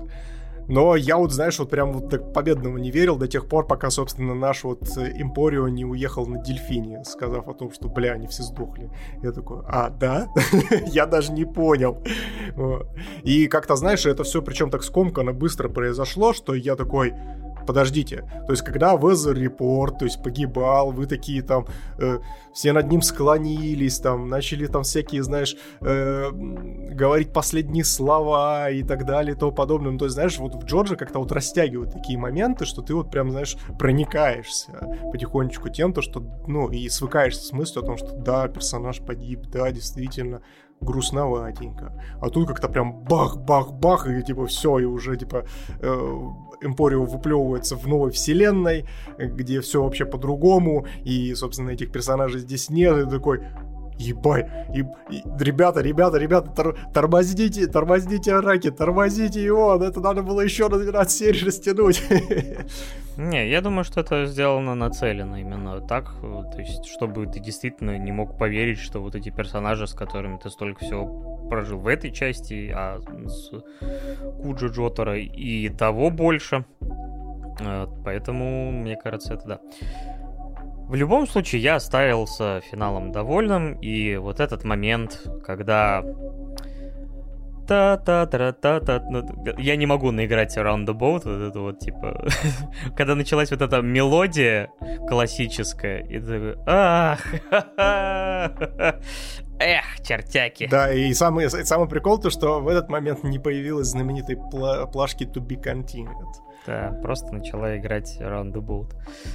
Я говорю, мне было кайфово на протяжении всего сезона. Третья часть выше даже вот того, что я восхищался в предыдущих двух частях. И действительно, может быть, разделение даже пошло на пользу, что я не перекушал и не доташнивал, а именно получал именно такими плотными кусками истории эти части. Поэтому я сезону все равно ставлю девятку крепчайшую, потому что это было классно, здорово. У всех разные отношения. Ну, вы всегда имеете право на свое мнение и можете, опять же, написать его в комментариях, потому что фанаты Джорджа, они прожили с ним, может быть, гораздо дольше, чем мы в моей жизни. Он присутствует все там года три из-за тебя. А у кого-то и 33. Кто-то и мангу с самого начала читает. А ты что поставишь?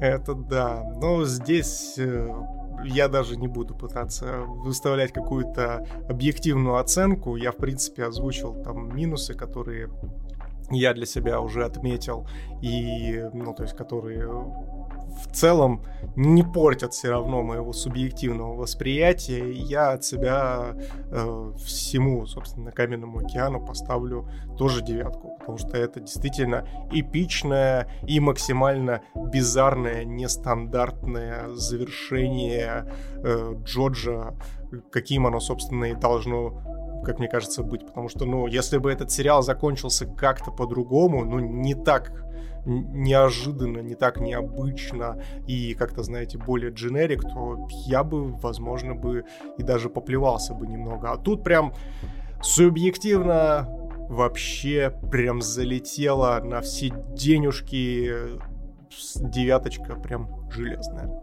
Ну, а на этом мы будем с вами прощаться. А, в, этот, э, в этом промежуточном выпуске Э, мы рассказали про различные темы, довольно много, уже два с половиной часа наговорили. Надеюсь, вам было интересно, и мы выражаем огромную благодарность всем за любую возможную поддержку. Кто-то делает это финансово, приходя на стримы и предлагая нам различные темы. Э, кто-то, опять же, подписан на нас на Бусти или ВК Донат.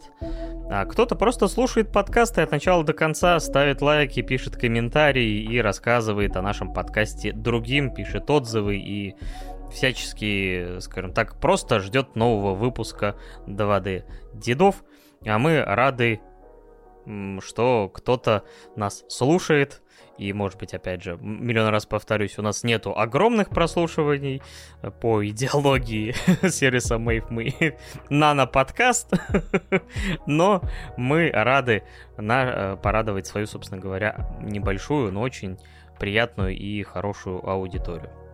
Да, вы все, кто, собственно, перечисленные действия выполняет максимальные красавчики. Мы вас всех бесконечно любим и уважаем. И, конечно же, э, как нано-подкастеры с нано пиписьками. Вот, э, желаем вам, собственно, хорошего новогоднего настроения или, возможно, уже наступившего Нового года, Нового года. Желаем вам, собственно, всего самого замечательного, чтобы все ваши мечты сбывались. Ну и, конечно же, конечно же, не забывайте, что 2D-деды лучше, чем 3D. Мы вас обнимаем, приподнимаем бесконечно меньше, чем три каждого из вас. Увидимся и услышимся в новом уже году. Всем спасибо, всем пока. Пока-пока.